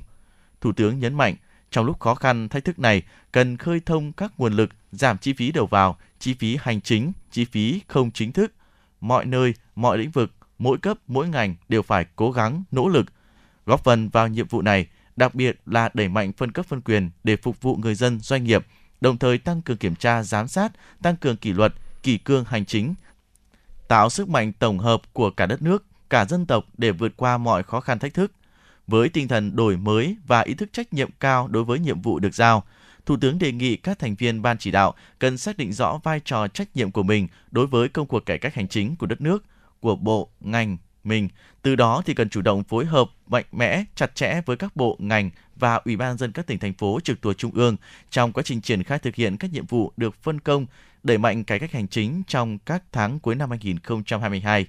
Tinh thần là năm sau tốt hơn năm trước, quý sau tốt hơn quý trước. Với cách làm mới sáng tạo, thiết thực hiệu quả theo phương châm hành động của chính phủ, đoàn kết kỷ cương, chủ động thích ứng, an toàn hiệu quả, phục hồi, phát triển. Thưa quý vị, hôm qua, UNDP đã khởi động triển khai dự án mới nhằm nâng cao năng lực thực thi Công ước phòng chống tham nhũng của Liên Hợp Quốc tại Việt Nam. Theo chương trình phát triển Liên Hợp Quốc, UNDP, dự án lần này sẽ được triển khai trong 27 tháng, gồm 29 hoạt động, hướng tới 3 kết quả chính, trong đó có nâng cao năng lực trong quản trị công, tăng cường tính minh bạch, liêm chính trong lĩnh vực mua sắm đấu thầu y tế công tại Việt Nam, Dự án là sự phối hợp giữa UEDP và 7 đối tác quốc gia, bao gồm Ban Nội chính Trung ương, Thanh tra Chính phủ, Bộ Tư pháp, Viện Kiểm soát Nhân dân tối cao, Tòa án Nhân dân tối cao, Bộ Y tế và Liên đoàn Thương mại và Công nghiệp Việt Nam. Theo bà Ramla Khalidi, trưởng đại diện chương trình phát triển Liên Hợp Quốc UNDP tại Việt Nam, đây là vấn đề toàn cầu, không phải chỉ riêng một chính phủ nào cả và đòi hỏi sự hợp tác giữa các quốc gia. Chúng tôi đánh giá cao những bước đi của Việt Nam trong việc phòng chống tham nhũng như ban hành luật phòng chống tham nhũng năm 2018 và trong nghị quyết đại hội 13 của Đảng, Công ước phòng chống tham nhũng của Liên Hợp Quốc có hiệu lực từ năm 2005 là công cụ chống tham nhũng phổ quát duy nhất có tính ràng buộc pháp lý. Đây cũng là tiền đề để các quốc gia phối hợp chia sẻ kinh nghiệm về phòng chống tham nhũng. Chính phủ Việt Nam đã phê chuẩn Công ước phòng chống tham nhũng của Liên Hợp Quốc vào năm 2009 và kể từ đó liên tục tăng cường việc thực thi công ước này. Ngày hôm qua, Công an huyện Thanh Trì, Hà Nội đã triển khai hội nghị tổng ra soát kiểm tra về phòng cháy chữa cháy và cứu nạn cứu hộ đối với cơ sở trên địa bàn huyện. Mục đích của đợt tổng ra soát kiểm tra nhằm nâng cao hiệu quả công tác quản lý nhà nước về phòng cháy, chữa cháy và cứu nạn cứu hộ, qua đó ngăn chặn đẩy lùi các vụ cháy nổ gây hậu quả đặc biệt nghiêm trọng, chấm dứt tình trạng cơ sở không đủ điều kiện an toàn về phòng cháy, chữa cháy và cứu nạn cứu hộ, chưa được nghiệm thu về phòng cháy chữa cháy nhưng vẫn hoạt động và vẫn cấp giấy chứng nhận đủ điều kiện về an ninh trật tự, Tại cuộc họp, chỉ huy công an huyện Thanh Trì quán triệt đến chỉ huy các đội và trưởng công an các xã, thị trấn phải phát huy vai trò trách nhiệm của người đứng đầu đơn vị, phân công, phân cấp, xác định rõ trách nhiệm của các cá nhân có liên quan trong việc triển khai kế hoạch tổng ra soát, kiểm tra này. Đồng thời đề nghị toàn bộ cán bộ chiến sĩ có người thân tham gia kinh doanh, sản xuất phải tuyên truyền vận động người thân chấp hành nghiêm các quy định về phòng cháy chữa cháy, hướng dẫn kiến nghị của lực lượng kiểm tra, nghiêm cấm chỉ huy cán bộ chiến sĩ can thiệp vào hoạt động kiểm tra. Báo cáo kết quả đợt tổng ra soát, kiểm tra kèm theo phụ lục về công an huyện qua, đội cảnh sát phòng cháy chữa cháy và cứu nạn cứu hộ trước ngày 9 tháng 12 năm 2022. Sốt xuất huyết giảm tiểu cầu nếu không điều trị kịp thời khiến sẽ bệnh nhân rơi vào nguy kịch. Đặc biệt những ngày gần đây đã ghi nhận trường hợp giảm tiểu cầu xuống mức rất nghiêm trọng. Phó giáo sư tiến sĩ Đỗ Duy Cường, giám đốc trung tâm bệnh nhiệt đới bệnh viện Bạch Mai cho hay, để biết được chính xác bệnh nhân sốt xuất huyết có giảm tiểu cầu hay không thì cần làm xét nghiệm công thức máu. Ở người khỏe mạnh, số lượng tiểu cầu trung bình trong máu từ 150 tới 450 gram trên lít, mức nguy hiểm khi tiểu cầu giảm dưới 50 gram trên lít. Mức nghiêm trọng là 10 tới 20 gram trên lít. Phó giáo sư Cường lưu ý, với bệnh nhân sốt xuất huyết, theo khuyến cáo tiểu cầu dưới 50 gram trên lít, nếu đang điều trị tại nhà thì nên vào viện ngay, hoặc trường hợp bệnh nhân có chảy máu cam, chảy máu chân răng, xuất huyết ngoài da cũng như có hiện tượng cô đặc máu như chân tay lạnh, nôn mửa, đau bụng vùng gan cũng cần đi khám ngay. Theo Phó Giáo sư Cường, hiện nay đã có hướng dẫn của Bộ Y tế về truyền khối tiểu cầu trong trường hợp bệnh nhân hạ tiểu cầu xuống dưới 20 gram trên lít hoặc dưới 10 gram trên lít kèm theo xuất huyết số lượng tiểu cầu trong máu giảm sẽ gây tình trạng xuất huyết, máu khó đông, khả năng chống nhiễm trùng của người bệnh cũng giảm đi. Nếu có các biểu hiện trên người bệnh, mau chóng đến viện để được thăm khám và điều trị kịp thời. Thưa quý vị và các bạn, thiếu sức khỏe, khó khăn trong vận động, trong sinh hoạt, học tập và khó có cơ hội tìm kiếm việc làm là những vấn đề mà người khuyết tật đang phải đối mặt. Nhưng bằng ý chí và nghị lực, rất nhiều người khuyết tật đã vượt qua mọi khó khăn, vươn lên trong cuộc sống hòa nhập với cộng đồng – trở thành người có ích cho xã hội và gia đình. Trong đó có phần đóng góp không nhỏ của những ngôi trường đặc biệt dành cho người khiếm thính, trẻ em tàn tật, người kém may mắn. Cứ 7 giờ sáng, hai anh em Thế Anh và Thế Phước mắc bệnh khiếm thính lại được mẹ đưa đến trường. Suốt 32 năm qua, ngôi trường phổ thông cơ sở dân lập dạy trẻ cầm điếc Hà Nội là nơi giáo dục văn hóa, dạy kỹ năng sống, hướng nghiệp cho học sinh cầm điếc – là địa chỉ để lại nhiều ấn tượng, sự tin cậy bởi mục tiêu hoạt động đậm tính nhân văn, thầy cô giáo rất tâm huyết. Học sinh ở đây đa phần là trẻ em mầm non, tiểu học. Tuy nhiên, cũng có những em đã nhiều tuổi mới bắt đầu vào học lớp 1. Chị Lê Thanh Tú, quận Ba Đình cho biết. Cũng thấy rất là hân hoan, hồi hộp. Thực ra con mình cũng được hòa đồng uh, vui chơi, được đến trường, được cô giáo chào đón các bạn bình thường khác ạ. Trường phổ thông cơ sở dân lập dạy trẻ em cầm điếc Hà Nội là đơn vị trực thuộc Hội chữ thập đỏ thành phố. Ngôi trường chuyên biệt này thực hiện nhiệm vụ phục hồi chức năng cho trẻ cầm điếc thông qua các biện pháp can thiệp sớm tại cộng đồng, tại trường học, trị liệu ngôn ngữ cho trẻ tiền tiểu học và học sinh lớp đầu tiểu học, đồng thời dạy kiến thức bậc tiểu học cho trẻ cầm điếc thông qua phương pháp dùng ngôn ngữ ký hiệu hoặc phương pháp tổng hợp. Ngoài ra, nhà trường còn hướng nghiệp dạy các nghề đơn giản cho học sinh khiếm thính có hoàn cảnh khó khăn, hỗ trợ trẻ hình thành kỹ năng tự lập cho cuộc sống, vươn lên hòa nhập cộng đồng là trường dân lập đầu tiên của cả nước về dạy trẻ khuyết tật thính giác, nhà trường không có chương trình giáo trình chuẩn dành cho nhóm học sinh đặc thù này. Để hỗ trợ học sinh, Ban giám hiệu nhà trường đã phối hợp với Trung tâm Tật học của Viện Khoa học Giáo dục Việt Nam, Bộ Giáo dục và Đào tạo xây dựng chương trình dạy học dành cho trẻ khiếm thính. Không như các lớp học bình thường khác, mỗi học sinh trong từng lớp lại có trình độ, khả năng và độ tuổi khác nhau, khiến giáo viên phải chuẩn bị giáo án và có phương pháp dạy học phù hợp với khả năng của từng học sinh. Cô giáo Phạm Thị Thu Hiền, trường phổ thông cơ sở dân lập dạy trẻ cấm điếc Hà Nội chia sẻ. Ngoài cái việc là các em là học sinh khuyết tật ra thì các em ờ, còn có các gia đình hoàn cảnh rất là khó khăn. Nhiều em là ở trong lớp là như lớp 1A của tôi ở đây là có những em là ờ, không có đủ ờ, cái đồ dùng học tập để mà theo học. Nhà trường cũng phải, cũng phải hỗ trợ từ cái đồ dùng học tập Mỗi em học sinh ở ngôi trường đặc biệt này đều có một hoàn cảnh khác nhau, nhưng các em đều có chung một nỗi đau là khiếm khuyết một phần cơ thể, nhưng không vì thế mà các em từ bỏ ước mơ về một cuộc sống mới, vì khát vọng vươn lên một tương lai tốt đẹp hơn bằng chính nghị lực của mình. Có mặt tại buổi học của các em khuyết tật trường nuôi dưỡng và giáo dục trẻ em tàn tật huyện Sóc Sơn, cảm nhận đầu tiên của lớp học đặc biệt này là mỗi em học sinh của lớp đều là một số phần thiệt thòi. Thế nhưng, dù sinh ra không được lành lặn do bị khiếm khuyết, nhưng các em vẫn luôn cố gắng vượt lên hoàn cảnh với sự hướng dẫn dìu dắt trong tình yêu thương của các thầy cô giáo. Bà Lương Thu Hương, hiệu trưởng trường nuôi dưỡng và giáo dục trẻ em tàn tật huyện Sóc Sơn cho biết. Thông qua các tổ chức, trong đó có đặc biệt là thông qua Hội cứu trợ trẻ em tàn tật thành phố Hà Nội. Hội đã thực sự là một cái cây cầu từ thiện là nối những tấm lòng hảo tâm đến với các em. Hội đưa các nhà hảo tâm, ví dụ như là tổ một tổ chức phi chính phủ Mỹ đến xây dựng cho nhà trường một cái dãy nhà trị giá 60.000 đô hay hội đưa những tổ chức của tổ chức Đôn Sa Bỉ đến hỗ trợ cho nhà trường những phòng thư viện thiết bị phòng thư viện và những cái hoạt động tài trợ nhân dịp lễ Tết cho các con, giúp các con có những kỹ năng sống tốt hơn, đưa những đoàn đó đến các giao lưu với các con thì giúp các con nó tự tin được tham gia các hoạt động trò chơi, được vui chơi, được xem ảo thuật, được xem xiếc, được xem múa lân, tất cả những hoạt động đó đều giúp các con tự tin để hòa nhập cộng đồng hay tăng cường cái kỹ năng sống cho các con. Sinh thời, Chủ tịch Hồ Chí Minh luôn dành sự quan tâm đặc biệt với những người yếu thế. Người cho rằng bản thân họ đã chịu thiệt thòi do khiếm khuyết, Do vậy, Đảng, Nhà nước phải có kế hoạch thật tốt với những người kém may mắn đó. Lời dạy của người vừa là động lực để mỗi giáo viên nơi đây đang trèo lái con đò trí thức phải cố gắng nỗ lực hơn nữa trong hành trình trồng người, trong cánh ước mơ cho thế hệ học trò khuyết tật.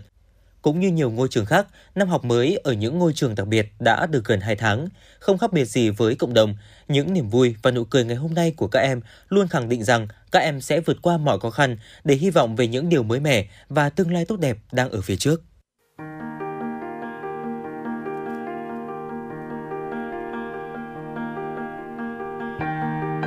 Quý vị và các bạn đang theo dõi kênh FM 96 MHz của Đài Phát thanh Truyền hình Hà Nội. Hãy giữ sóng và tương tác với chúng tôi theo số điện thoại 024 3773 6688. FM 96 đồng hành trên mọi nẻo đường. đường.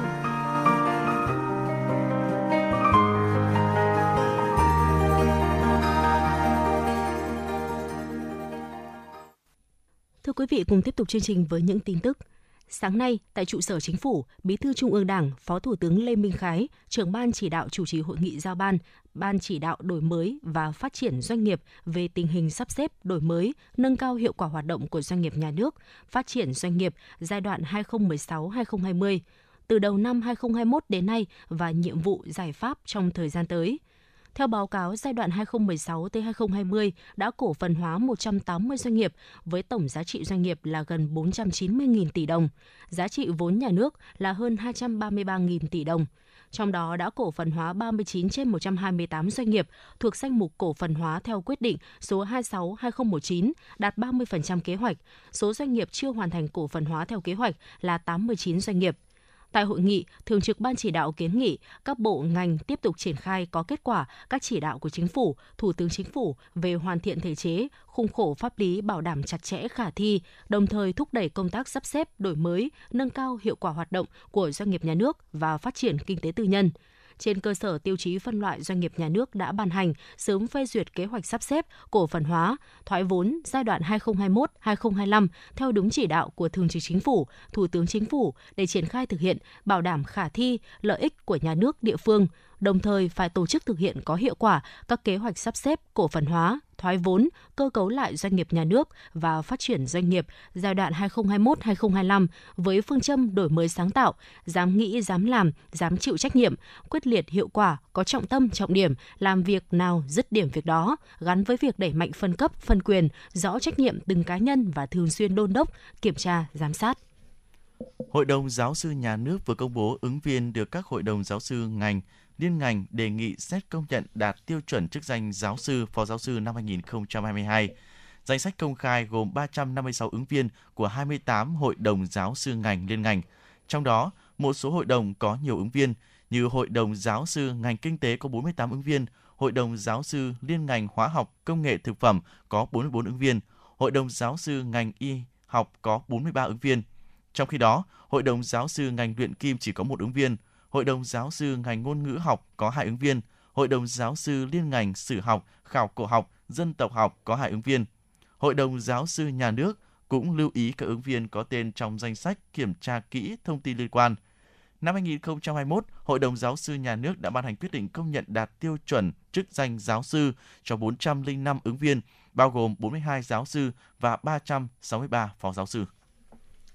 Theo hướng dẫn của Bộ Giáo dục và Đào tạo, một trong những nhiệm vụ trọng tâm của các sở giáo dục và đào tạo trong năm học 2022-2023 là đẩy mạnh việc triển khai các hoạt động tư vấn kỹ năng nghề nghiệp, việc làm và hỗ trợ khởi nghiệp cho học sinh. Trong đó, các sở giáo dục và đào tạo có trách nhiệm chủ động tham mưu đề xuất xây dựng chương trình, phối hợp với đối tác để tổ chức các hoạt động về tư vấn nghề nghiệp, việc làm, đổi mới sáng tạo, khởi nghiệp cho học sinh các sở giáo dục và đào tạo cần tăng cường sự chủ động sáng tạo trong việc huy động nguồn lực của địa phương và các doanh nghiệp, từng bước triển khai hoạt động đào tạo, bồi dưỡng, tham quan, thực hành tại doanh nghiệp nhằm sớm định hướng nghề nghiệp cho học sinh, đồng thời góp phần nâng cao kỹ năng nghề nghiệp, việc làm, khởi nghiệp, đổi mới sáng tạo cho học sinh, cũng trong năm học 2022-2023, Bộ Giáo dục và Đào tạo yêu cầu các sở giáo dục và đào tạo tập trung thực hiện có chất lượng các nội dung của đề án hỗ trợ học sinh sinh viên khởi nghiệp đến năm 2025.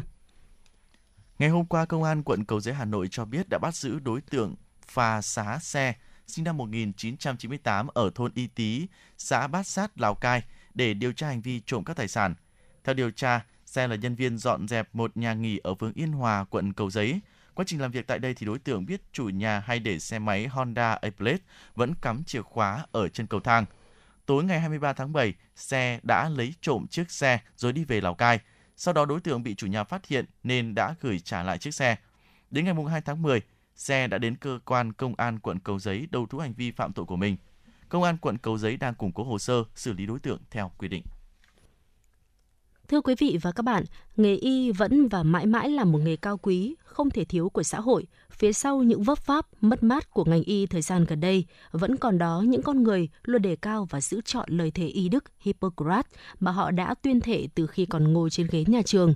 Một buổi tối sẽ thật bình yên nếu không có những tiếng còi hú của những chiếc xe cấp cứu lao nhanh và lại có thêm những người phải trắng đêm để cứu lấy mạng người – Thế nhưng với những bác sĩ, điều dưỡng viên, dù có là thời điểm nào, họ vẫn luôn hết lòng vì người bệnh. Ghi nhận của phóng viên tại Trung tâm cấp cứu A9, Bệnh viện Bạch Mai sẽ cho thấy điều này. Bệnh viện Bạch Mai Hà Nội là bệnh viện tuyến cuối tại miền Bắc có nhịp độ làm việc căng thẳng và nóng bậc nhất cả nước. Riêng hồi sức cấp cứu là khoa đầu sóng ngọn gió, là chuyến xe định bệnh cuối cùng của người bệnh từ khắp mọi nơi đổ về. Mỗi ngày, khoa tiếp nhận hơn 200 bệnh nhân, trong đó đến 70% là bệnh nặng, khoa hồi sức chống độc cấp cứu Bệnh viện Bạch Mai trước năm 2000 nằm ở tòa nhà A9 của bệnh viện, sau này tách ra thành từng tầng riêng. Khoa hồi sức cấp cứu vẫn ở tòa nhà A9 nên thường được gọi là cấp cứu A9. Hiện khoa có khoảng trên 20 bác sĩ, 80 điều dưỡng thay phiên nhau trực 2 ca. Một ca trực mới bắt đầu, những bệnh nhân cấp cứu cứ nối tiếp nhau. Áp lực của ca trực ngày càng tăng. Là một bác sĩ trẻ 6 năm trên ghế nhà trường, 3 năm bác sĩ nội trú, Thời gian đi làm cũng mới chỉ vỏn vẹn 5 năm nay, thế nhưng bác sĩ Nguyễn Quốc Linh đã quá quen với những áp lực này. Bác sĩ Nguyễn Quốc Linh, Trung tâm cấp cứu A9 Bệnh viện Bạch Mai cho hay. Có khả năng cái cái thời gian để mình nghỉ ngơi cũng như là mình ăn uống nó cũng không không phải cố định được một cái giờ nào cụ thể cả. Đó có những cái buổi mà trực khi mà công việc ngã vỡ vạn bớt ra rồi thì giờ cũng khá là muộn tầm khoảng 9 10 giờ tối thậm chí đến 11 giờ đêm. Đó và và thậm chí là sau đó chỉ vào ăn một lúc thôi lại ra để làm tiếp. Tại khoa hồi sức cấp cứu Bệnh viện Bạch Mai, bác sĩ dựa vào bảng màu để phân loại bệnh nhân và đưa ra hướng điều trị thích hợp. Bảng đỏ là ưu tiên số 1, cần hồi sức ngay lập tức. Đây là những bệnh nhân bị suy hô hấp nặng, rối loạn ý thức, ngừng tuần hoàn, có biểu hiện tâm thần gây nguy hiểm cho bản thân và người khác. Bảng màu da cam ở mức ưu tiên 2, cấp cứu dưới 10 phút. Bảng vàng ưu tiên 3 cấp cứu trong vòng 30 phút và bảng màu xanh lá có thể theo dõi và điều trị trong một giờ. Một quyết định sai là đánh đổi bằng cả mạng người. Các y bác sĩ tại đây còn phải đối diện với sự thiếu cảm thông chia sẻ, thậm chí quá khích của người nhà bệnh nhân. Cấp cứu là nơi đầu sóng ngọn gió, nơi không có khái niệm ngày đêm. Thế nhưng với những bác sĩ trẻ, đam mê và lòng nhiệt huyết đã giúp họ vượt qua những khó khăn. Bác sĩ Nguyễn Việt Khánh, Trung tâm cấp cứu A9, Bệnh viện Bạch Mai cho biết khi mà mình à, bắt đầu thi nội trú và khi chọn chuyên ngành để vào nội trú. Và nó cũng là một trong những suy nghĩ mà khá nhiều các sinh viên đi sau khi ra trường trước vào nội trú chắc là cũng sẽ có. Ờ, bản thân tôi cũng thế nhưng mà khi mà mình chọn rồi thì mình cảm thấy yêu thích nó thì mình cũng à, không suy nghĩ quá nhiều nữa mình cứ à, làm hết sức với nghề Bệnh nhân cấp cứu ban đầu được khám sàng lọc và đánh giá lâm sàng nhanh. Bác sĩ thu thập thêm một số thông tin như lý do đến khám, chức năng sống, tình trạng ý thức, dáng vẻ chung của bệnh nhân, khả năng đi lại. Tất cả thông tin bệnh nhân, các chỉ định điều trị đều được ghi chép vào hồ sơ bệnh án. Với những y bác sĩ nơi đây, Khi họ đã chọn nghề, đã cất lên lời thề Hippocrates, có nghĩa là họ đã hiến mình cho sứ mệnh vinh quang, đề cao y đức. Cho dù đôi lúc có chạnh lòng về chế độ đãi ngộ, về những tiêu cực của xã hội dành cho ngành y, nhưng các bác sĩ trẻ vẫn mang trong lòng nhiệt huyết bám trụ với nghề để phục vụ người bệnh. Bác sĩ Nguyễn Quốc Linh và bác sĩ Nguyễn Hoàng Hải, Trung tâm cấp cứu A9 Bệnh viện Bạch Mai cho biết. Lúc nào cũng là cái suy nghĩ ở bên xuất phát từ bên trong thâm tâm rồi cũng không không phải là cứ phải dựa vào lời thề nhiều nữa vì vì gần như là các bác sĩ ở đây hoạt động đã theo những cái cái cái cái quan niệm như thế. Thì những cái lời thề Bồ Rát đã gần như là trong những ngày bước đầu vào ngành y bọn tôi đã được học. Còn khi tốt nghiệp ra trường chúng tôi đã theo ngành hồi sức cấp cứu thì tôi đã cảm nhận thấy những lời thề nó như ăn sâu từng chữ trong tim tôi và tôi càng thấy ý nghĩa hơn sau những đêm trực. Bệnh nhân sau phân loại được chuyển phòng cấp cứu 1, những ca nặng điều trị tại phòng cấp cứu số 3 thở bằng máy và được theo dõi liên tục. Nhiều trường hợp đột ngột chuyển biến xấu, bác sĩ luôn phải trong trạng thái sẵn sàng. Đối với bệnh nhân nặng, tình trạng có thể thay đổi liên tục, do đó bất cứ lúc nào bác sĩ cũng phải sẵn sàng tham gia cấp cứu, kể cả nửa đêm. Tất cả mọi người ở khoa cấp cứu luôn phải xác định là nhiều áp lực, căng thẳng từ khối lượng công việc, chuyên môn và nguy cơ từ người nhà của người bệnh. 2 giờ sáng là khoảng thời gian các y bác sĩ phải tiếp nhận nhiều ca cấp cứu nhất từ các tuyến dưới chuyển lên, tiếp tục những đêm trực không nghỉ. Những quyết định nhanh nhất, quyết đoán nhất được đưa ra khi bệnh nhân ở giữa lằn danh sự sống và cái chết. Những bóng áo blue trắng vẫn ngày đêm kiên định vững vàng làm việc bởi trước mắt họ là nhân dân và trên vai họ là lời thề y đức. Sau những biến cố đến với ngành y tế thì trên hết nghề thầy thuốc vẫn là một nghề cao quý, Khát vọng nghề y từ những con người đang ngày đêm cống hiến trên mặt trận cứu người, dù gian nan, hiểm nguy, có nhiều cạm bẫy, nhưng vẫn đủ sức lan tỏa truyền lửa ước mơ khát khao cho biết bao con người. Bước vào cổng trường Đại học Y vẫn là mơ ước của rất nhiều học sinh. Một đội ngũ thầy thuốc yêu nghề, tin nghề là điều tích cực để có thêm động lực, niềm tin vào cuộc sống, tin vào việc làm của những chứng nhân lời thề Hippocrates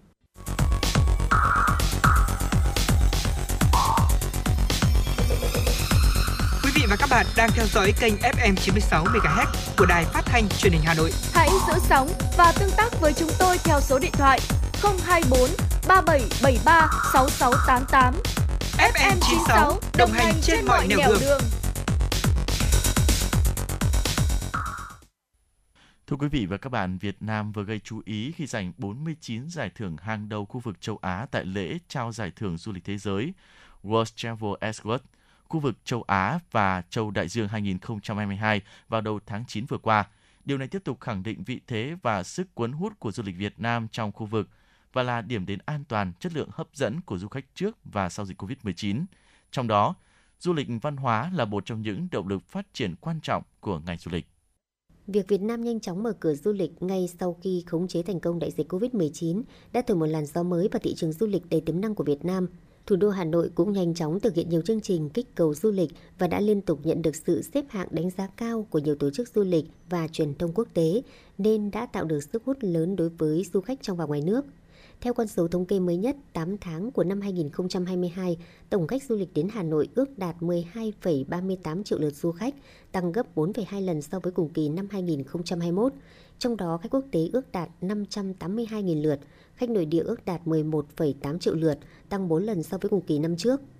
Tổng thu từ khách du lịch ước đạt 35,9 nghìn tỷ đồng, khoảng 1,5 tỷ đô la, tăng 4,4 lần so với cùng kỳ năm 2021. Hà Nội hiện có gần 6.000 di tích lịch sử văn hóa cùng với gần 1.800 di sản văn hóa phi vật thể, trong đó có nhiều di tích di sản được UNESCO vinh danh là di sản thế giới như Hoàng Thành Thăng Long, bia tiến sĩ Triều Lê Mạc tại Văn Miếu Quốc Tử Giám, hội sóng ở đền Phù Đồng và đền Sóc, nghi lễ và trò chơi kéo co. Với thế mạnh ấy, để đẩy nhanh quá trình hồi phục du lịch sau thời gian dài bị ảnh hưởng do đại dịch Covid-19, Hà Nội đã thực hiện đổi mới, nâng cao chất lượng nhiều tour, tuyến tham quan, khám phá các điểm đến hàng đầu của thủ đô. Những điểm đến di tích, di sản làng nghề tại Hà Nội đã dần phục hồi trở lại. Đây là những điểm đến mà khách du lịch trong nước và quốc tế yêu thích khi đến Hà Nội –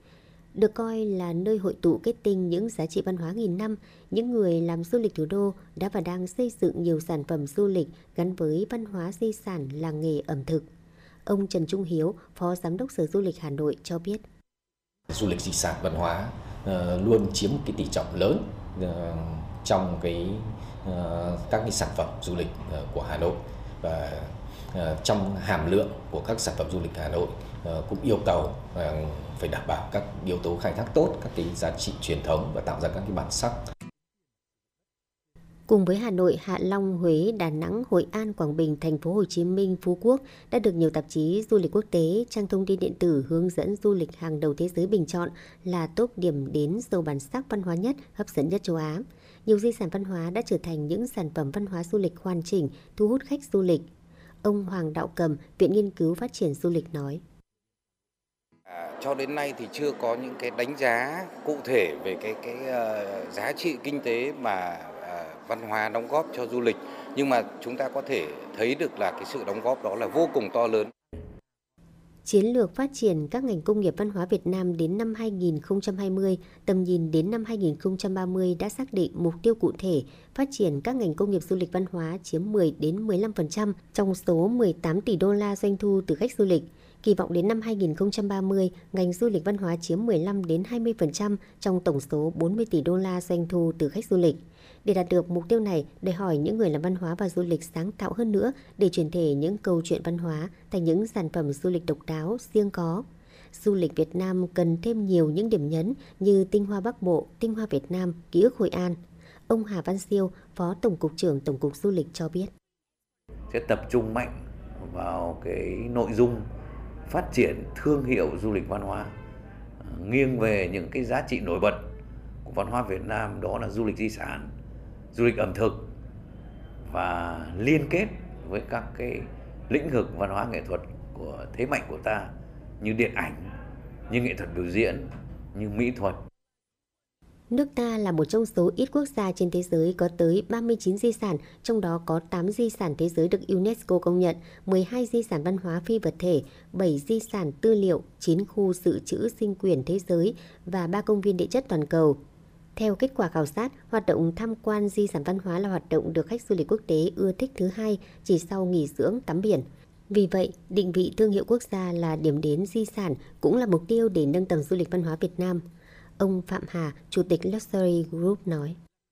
Tôi nghĩ là chúng ta nên ờ, phát huy cái ờ, di sản ờ, của Việt Nam và tạo ra những sản phẩm du lịch độc đáo để thu hút du khách và chúng ta cũng không nên ăn mày di sản và chúng ta cũng nên sáng tạo gợi nên những câu chuyện hay hoặc những sản phẩm du lịch sáng tạo để tạo ra cái sự mới mẻ cho cái mỗi một cái điểm đến hoặc cho du lịch Việt Nam để du khách có thể đến trải nghiệm nhiều lần hơn quay trở lại thay vì một đi không trở lại. Từ đầu năm 2022 đến nay, du lịch Việt Nam được xếp vào nhóm có lượng tìm kiếm quốc tế tăng nhanh nhất trên thế giới, tăng trên 75%. Các thị trường tìm kiếm nhiều nhất về du lịch Việt Nam là Mỹ, Úc, Pháp, Canada, Nhật Bản, Đức, Anh, Ấn Độ. Nếu tiếp tục duy trì đà tăng trưởng này thì mục tiêu đón 5 triệu lượt khách quốc tế và 60 triệu lượt khách du lịch nội địa trong năm 2022 là hoàn toàn khả thi. Việt Nam đang có những đóng góp ngày càng lớn cho du lịch toàn cầu theo hướng bền vững. Các doanh nghiệp Việt Nam đang đầu tư hạ tầng và cơ sở vật chất ngày càng tốt hơn, những khu nghỉ dưỡng chất lượng cao hơn, chất lượng dịch vụ khách sạn cũng được cải thiện rõ rệt nhờ có sự đào tạo đồng bộ từ các doanh nghiệp này. Việt Nam đã có bước tiến vượt bậc trong ngành du lịch trở thành một điểm đến ngày càng chất lượng hơn. Theo nhiều chuyên gia du lịch, sau 2 năm dịch bệnh, xu hướng đi du lịch của du khách trong nước và quốc tế đều có sự thay đổi rõ rệt, trong đó ưu tiên hàng đầu vẫn là bảo đảm an toàn phòng chống dịch, sau đó là sự lên ngôi của các xu hướng du lịch như du lịch chăm sóc sức khỏe, du lịch sinh thái, nghỉ dưỡng và du lịch cộng đồng. Đây đều là những tiềm năng lợi thế mà Việt Nam có thể đẩy mạnh phát triển, khai thác trong thời gian tới. Quý vị và các bạn đang nghe chương trình Chuyển động Hà Nội chiều được phát trực tiếp trên tần số FM 96 MHz của Đài Phát thanh Truyền hình Hà Nội. Chỉ đạo nội dung Nguyễn Kim Khiêm, chỉ đạo sản xuất Nguyễn Tiến Dũng, tổ chức sản xuất Lê Xuân Luyến, biên tập Quang Hưng, MC Bảo Nhật Phương Nga, thư ký Thu Vân cùng kỹ thuật viên Bảo Tuấn phối hợp thực hiện. Còn bây giờ quý vị và các bạn hãy giữ sóng để cùng lắng nghe bài hát chúng tôi gửi tặng.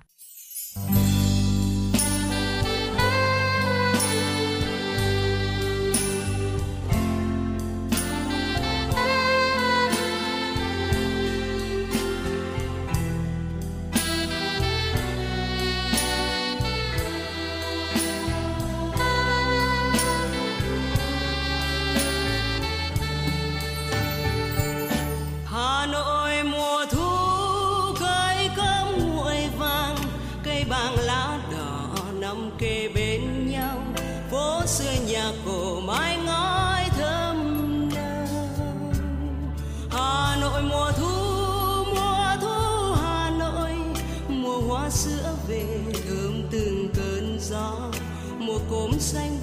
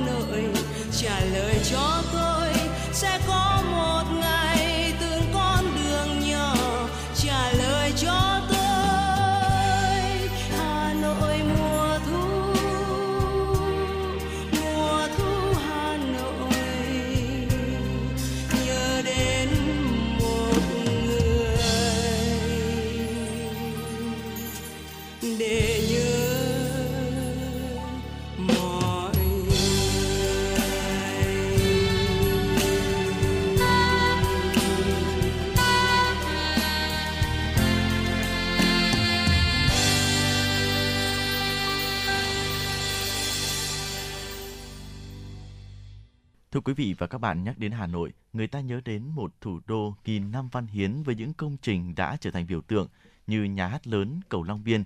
Đây không chỉ là những công trình có giá trị lớn về mặt kiến trúc mà còn chứa đựng những câu chuyện gợi nhớ về một thời kỳ đầy thăng trầm biến động và hào hùng của lịch sử dân tộc. Tuy nhiên, đây đều là những công trình đã được xây dựng cách đây từ 100 đến 200 năm trước.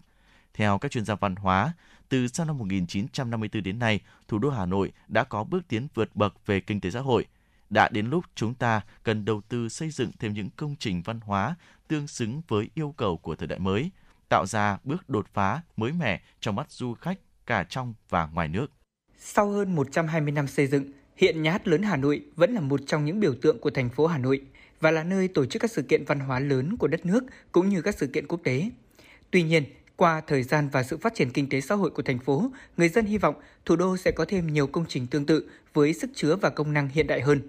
Bà Nguyễn Mai Sương, một người dân Hà Nội bày tỏ. xây nhà như nhà hát ừ, này ở Hà Nội nhiều thì tôi thấy là rất thích và nó làm cho Hà Nội thêm mang thêm cái tính vừa cổ điển vừa hiện đại và nó có thể là thu hút được nhiều khách du lịch hơn. Trong 10 năm vừa qua, Hà Nội đã hai lần lỡ hẹn xây dựng một công trình nhà hát tầm cỡ cho thủ đô và cả nước vì rất nhiều lý do. Và mới đây, đồ án quy hoạch bán đảo Quảng An với nhà hát đa năng hiện đại ra đời được các chuyên gia đánh giá là một công trình mang tính biểu tượng độc đáo và hiện đại. Nếu được xây dựng, công trình này sẽ trở thành điểm nhấn của khu vực Hồ Tây nói riêng và của Hà Nội nói chung. Nhà sử học Dương Trung Quốc nói. Bắc Kinh, Singapore, ở các nước họ sẵn sàng mời những kiến trúc sư giỏi nhất thế giới đến xây ở khu vực trung tâm nhất của của cái đấy nơi đó những cái công trình để đời và công trình có đủ khả năng để tiếp nhận những cái văn hóa hiện đại các đương đương đại chúng ta phải có một cái nhìn tương lai và phải có cái định hướng mang tính chất giáo dục mang tính chất quảng bá ờ, mang tính chất là nâng cao dân trí để người dân ta hội nhập với thế giới. Theo tiến sĩ kiến trúc sư Phan Đăng Sơn, Chủ tịch Hội Kiến trúc sư Việt Nam cho biết, nghiên cứu hệ thống đồ án quy hoạch xây dựng thủ đô cho thấy Hà Nội đã 7 lần được Thủ tướng Chính phủ ra quyết định phê duyệt từ ngày thành lập nước vào năm 1945. Trong đó, bắt đầu từ quy hoạch phê duyệt năm 1992 đã xác định rõ khu vực Hồ Tây là trung tâm của Hà Nội với tiêu chí tổng quát, khu vực Hồ Tây phải được quy hoạch xây dựng thành trung tâm giao dịch quốc tế, trung tâm dịch vụ du lịch, trung tâm văn hóa thể thao và là vùng bảo vệ cảnh quan thiên nhiên, phục vụ các hoạt động vui chơi giải trí thủ đô. Tại quy hoạch chung xây dựng thủ đô Hà Nội đến năm 2030, tầm nhìn đến năm 2050 được Thủ tướng Chính phủ phê duyệt vào năm 2011. Nội dung về khu Hồ Tây và phụ cận vẫn giữ nguyên như các quy hoạch trước và lần đầu tiên đưa vào trục Tây Hồ Tây, Ba Vì, giao cắt với trục Hồ Tây Cổ Loa tại khu vực Đầm Trị.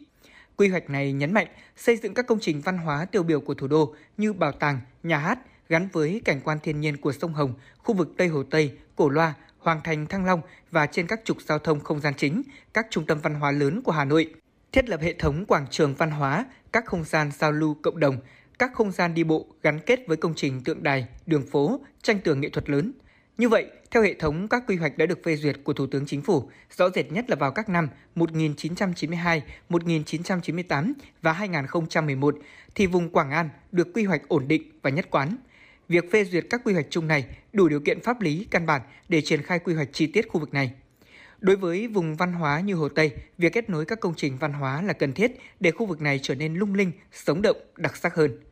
Tiến sĩ kiến trúc sư Phan Đăng Sơn, Chủ tịch Hội Kiến trúc sư Việt Nam cho biết thêm. Thì tôi đánh giá là cái mô hình nhà hát hiện nay Hà Nội lựa chọn ấy, sẽ trở nên rất nổi tiếng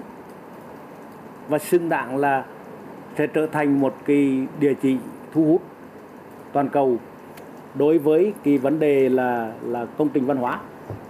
Hội Kiến trúc sư Việt Nam cũng nhận định suốt hơn 40 năm vừa qua, Hà Nội chưa được bổ sung công trình văn hóa nào có quy mô lớn, có khả năng hội nhập quốc tế. Do đó lần này là cơ hội quý giá với thành phố để có một công trình xứng tầm, nhất là vào thời điểm triển khai trọng tâm trọng điểm công nghiệp văn hóa. Tuy nhiên, việc xây dựng cũng cần tính toán quy hoạch đường giao thông và kết nối với các địa điểm văn hóa khác của khu vực để có thể phát huy tối đa hiệu quả của công trình. Phó giáo sư tiến sĩ Bùi Thị An, đại biểu Quốc hội khóa 13 cho rằng nếu như xây dựng được cái nhà opera đúng mục tiêu, đúng mục đích và được có lợi cho dân thủ đô, cho chủ thủ đô Hà Nội thì tôi cho là ngựa à, sẽ là một điểm nhấn mà sẽ là để lại thiên niên kỷ chứ không phải chỉ là một vài năm. Vùng Hồ Tây vẫn chưa có được công trình kiến trúc nổi bật đặc sắc, tạo điểm nhấn về văn hóa và thu hút du lịch xứng tầm kỳ vọng. Đây là một cơ hội để tạo ra điểm nhấn, mang tính biểu tượng, phục vụ công chúng yêu nghệ thuật, thu hút khách tham quan, gồm các tầng lớp nhân dân và du khách quốc tế. Mô hình nhà hát hiện nay Hà Nội lựa chọn có giá trị nghệ thuật rất cao. Ý tưởng thiết kế công trình đã tích hợp và tôn trọng các yếu tố nền tảng của khu vực Hồ Tây về văn hóa, không gian, cảnh quan. Nếu được xây dựng, công trình nhà hát này sẽ có chỗ đứng vững chắc trong hệ thống nhà hát của khu vực và trên thế giới.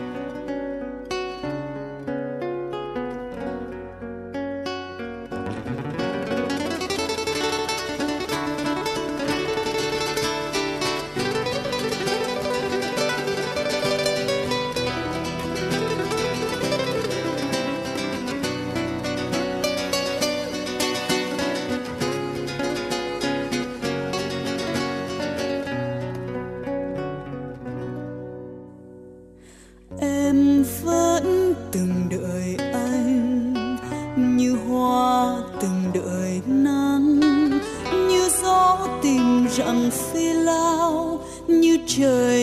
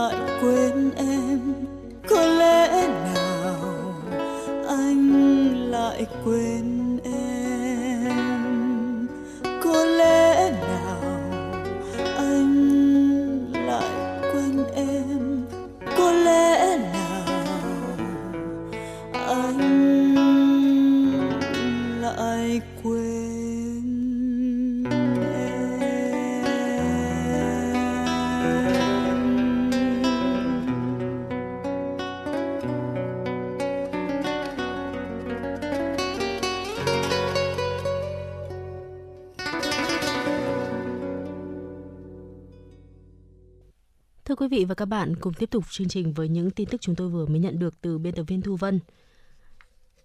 Giá năng lượng tăng cao, chi phí sưởi ấm cũng được dự báo chắc chắn sẽ tăng trong mùa đông năm nay. Nhiều người dân ở Mỹ đang săn tìm củi và bếp lò để sưởi ấm. Một số người cho rằng giá khí đốt, giá điện, giá dầu và thậm chí là khí propan đang khiến nhiều người dân New York tìm mua củi để sưởi ấm. Họ cũng tìm mua bếp lò để đốt củi. Một số người đã có các bếp lò cũ mua từ nhiều năm trước, giờ lại được mang ra sử dụng, trong khi những người khác đang tìm mua và lắp các bếp lò mới. Victor Cardona, người điều hành Firewood Connect, một trang danh bạ trực tuyến giúp khách hàng dễ dàng tìm kiếm và liên hệ với người bán củi. Khi nhiên liệu ngày càng tăng giá, ngày càng nhiều người tìm đến củi, chi phí sưởi ấm được dự báo chắc chắn sẽ tăng trong mùa đông năm nay. Trước đó, National Grid, đơn vị cung cấp khí đốt tự nhiên và điện ở phần lớn vùng thủ đô, Washington DC và khu vực nông thôn ở New York, dự báo hóa đơn sưởi ấm sẽ tăng 31% trong 5 tháng mùa đông, giai đoạn bắt đầu từ tháng 11 tới. Một khách hàng cư dân thông thường dự kiến phải chi 651 đô la Mỹ trong 5 tháng này, tăng 155 đô la Mỹ. Đây là khoản tăng đáng kể trong hơn một thập kỷ qua. Ngày hôm qua, đài DW Đức đưa tin Thủ tướng Đức Olaf Scholz đã yêu cầu tạo điều kiện để ba nhà máy điện hạt nhân còn lại tại nước này tiếp tục hoạt động nhằm giải quyết thế khó về năng lượng. Dù trước đó Đức đã có kế hoạch chấm dứt sử dụng năng lượng hạt nhân vào cuối năm 2022. Cụ thể, trong lá thư gửi tới các bộ trưởng trong nội các, Thủ tướng Olaf nêu rõ, chính phủ sẽ sớm tạo điều kiện pháp lý để cho phép các nhà máy điện hạt nhân Isaac 2, Neckarwitz 2, Island có thể duy trì hoạt động qua ngày 31 tháng 12 năm 2022, nếu mốc mới này là ngày 15 tháng 4 năm 2023. Động thái mới của Thủ tướng Olaf cho thấy sự chủ động can thiệp để chấm dứt thế bế tắc. Trước đó, Bộ trưởng Kinh tế Đức Robert Habeck đã đề xuất chỉ duy trì hoạt động của hai trong số ba nhà máy hạt nhân kể trên tới mùa xuân năm sau để giúp đảm bảo nguồn cung năng lượng nếu cần thiết. Tuy nhiên, Đảng Dân Chủ Tự Do FDP thuộc Liên minh cầm quyền đề xuất duy trì hoạt động của cả ba nhà máy. Các cuộc đàm phán sau đó đã không thể mang lại tiếng nói chung. Dịch COVID-19 đã làm đảo lộn mọi hoạt động của thế giới trong hơn 2 năm qua, song các nhà khoa học lo ngại trong thời gian tới sẽ có thêm nhiều dịch bệnh mới xuất hiện khi lớp băng trên bề mặt trái đất tan nhanh, làm nhiều vi khuẩn sống lại và phát triển. Truyền thông Australia ngày hôm nay trích dẫn kết quả nghiên cứu của các nhà khoa học thuộc trường Đại học Ottawa của Canada cho thấy biến đổi khí hậu làm đẩy nhanh tốc độ tan băng trên bề mặt trái đất, đang khiến cho nhiều loại vi khuẩn sinh vật vốn đang ngủ đông trong lớp băng sống lại trong các vùng nước trước kia là băng các nhà khoa học đã lấy mẫu đất và châm tích từ hồ Hazen ở vùng phía bắc xa xôi của Canada, nơi nước từ các sông băng ở địa phương tan chảy vào để đi giải trình tự gen. Kết quả xét nghiệm cho thấy trong các mẫu này xuất hiện các virus lạ. Mặc dù hiện vẫn chưa xác định được số lượng các virus lạ trong các mẫu được lấy và tác động của chúng tới môi trường hiện tại, song thực tế này đang dấy lên lo ngại về khả năng các vi khuẩn lạ có thể dễ dàng lây lan từ các sông băng ra bên ngoài môi trường. Cho đến nay, các nhà khoa học vẫn chưa biết liệu các vi khuẩn có từ thời tiền sử sẽ tác động thế nào khi phát triển trên các vật chủ mới, vì vậy cũng không loại trừ khả năng có thể các dịch bệnh mới sẽ xuất hiện.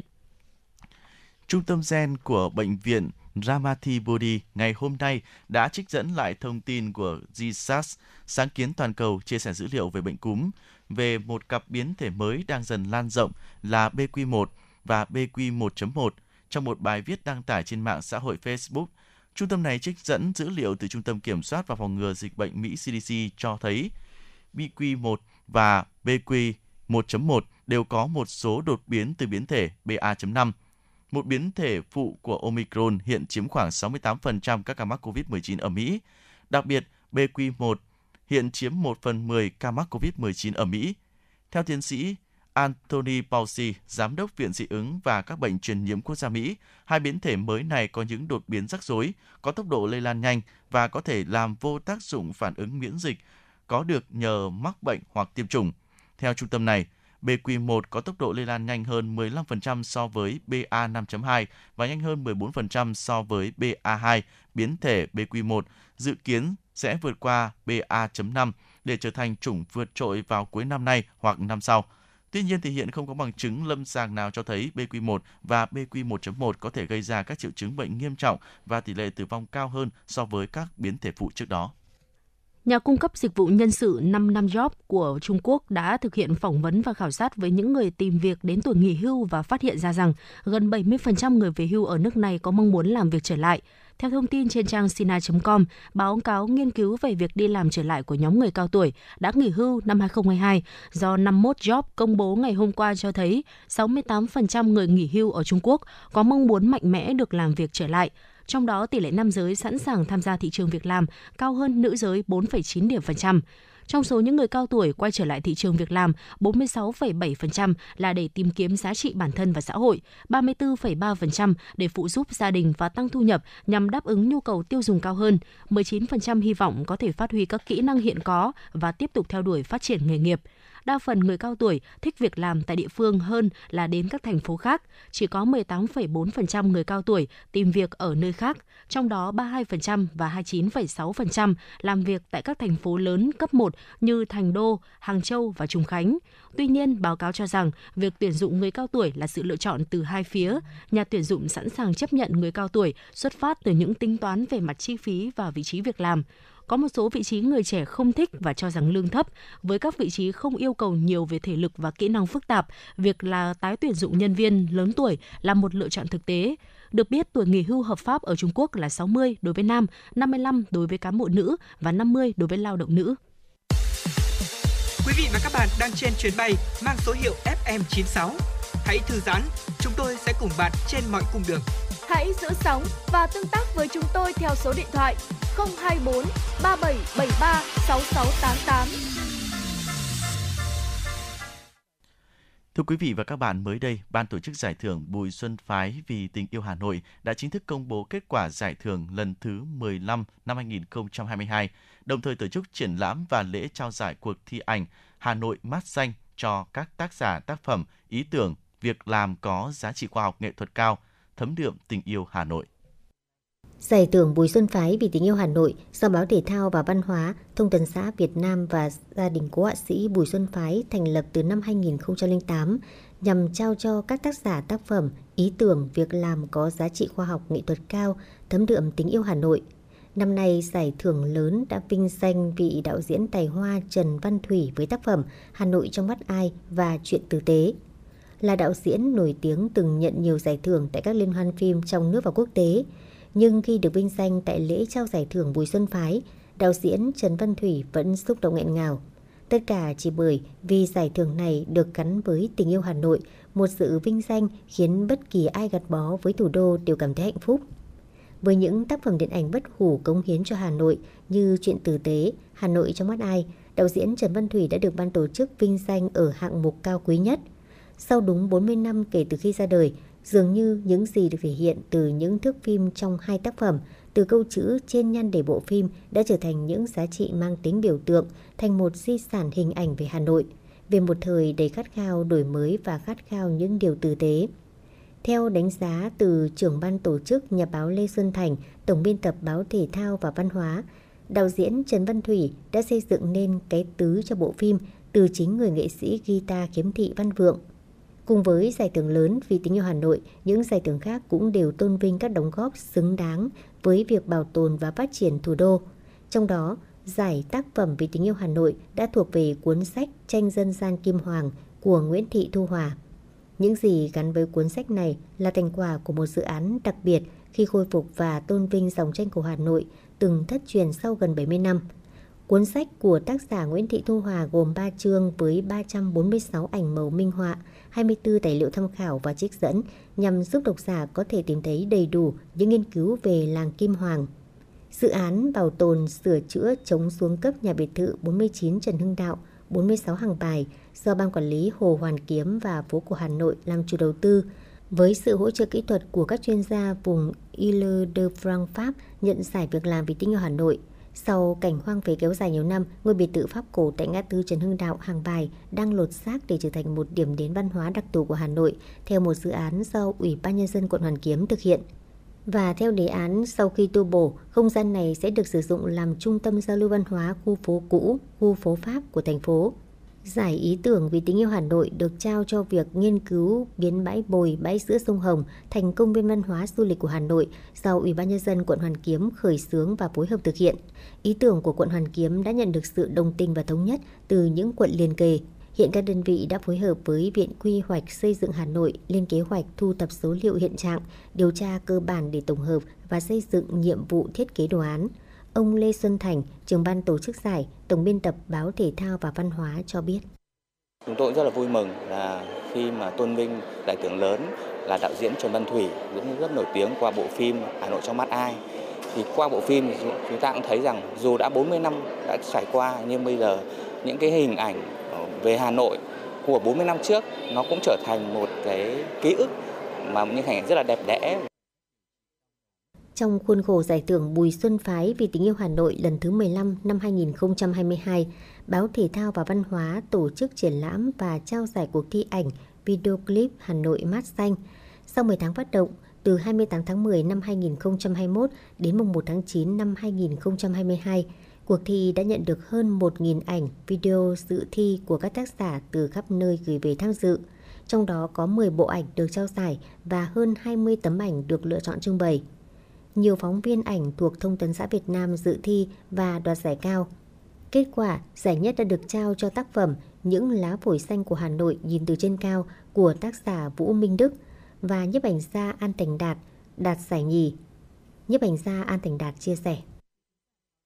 Hà Nội nó sẽ là một Hà Nội Hà Nội mới, nó sẽ không còn nhiều cái cái không gian xưa cũ để cho người ta hoài niệm. Cho nên mình luôn luôn là một người đi tìm các không gian xưa cũ đấy để mình muốn mang lại một cái chút ký ức một cái gì đó đã đi qua hoặc là nó gần đi qua để cho mọi người để khơi gợi cái tình yêu cho về Hà Nội. Cùng với giải thưởng Bùi Xuân Phái vì tình yêu Hà Nội, cuộc thi Hà Nội mắt xanh dự kiến được tổ chức thường niên, góp phần lan tỏa tình yêu, tìm tòi thêm những sáng tạo nghệ thuật cho Hà Nội.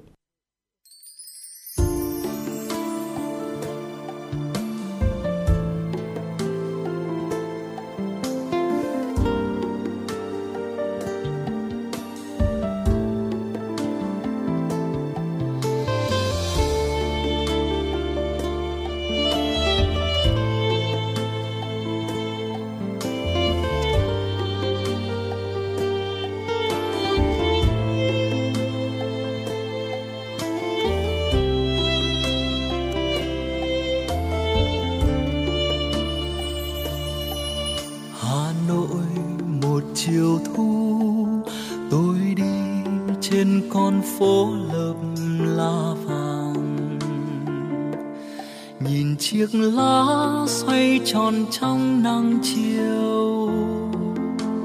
Chợt sao lòng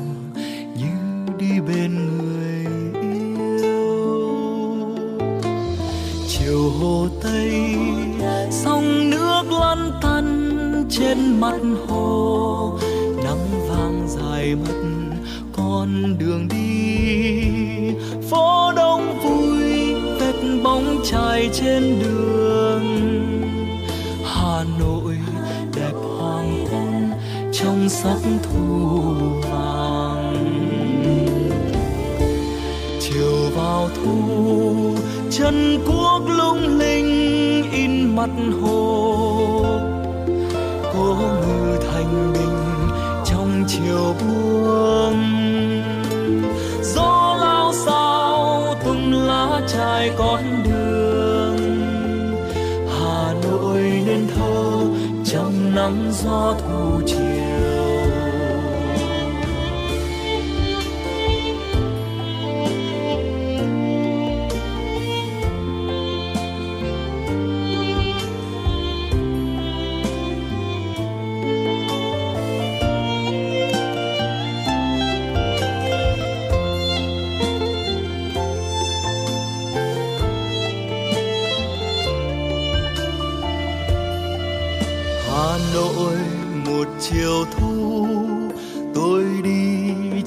Con phố lợp lá vàng.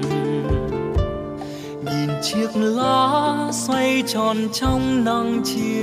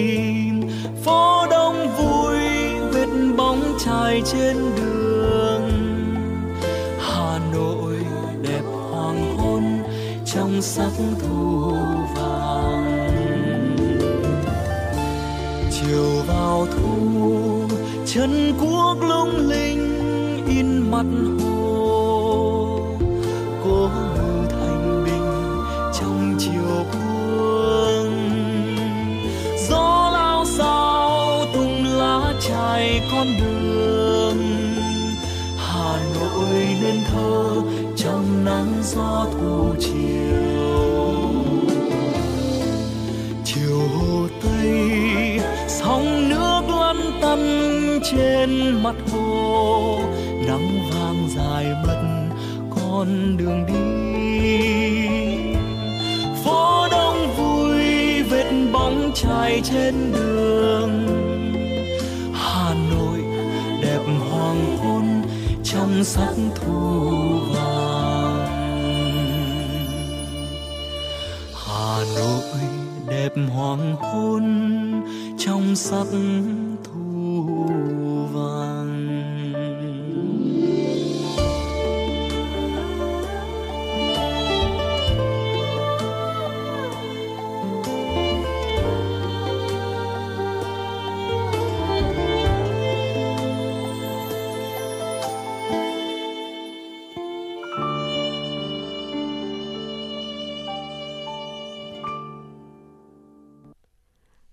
quý vị, tới đây thì thời lượng của chuyển động Hà Nội chiều nay xin được khép lại. Quý vị và các bạn hãy ghi nhớ số điện thoại nóng của FM96 Đài Phát thanh Truyền hình Hà Nội là 024 37 73 6688 hoặc tương tác với fanpage của chúng tôi FM96 Gạch nối Thời sự Hà Nội để có thể chia sẻ những vấn đề quý vị mà và các bạn đang quan tâm hay là những mong muốn gửi tặng đi một món quà âm nhạc tới bạn bè người thân của mình. Còn bây giờ xin chào tạm biệt quý vị và các bạn. Hẹn gặp lại trong những chương trình sau.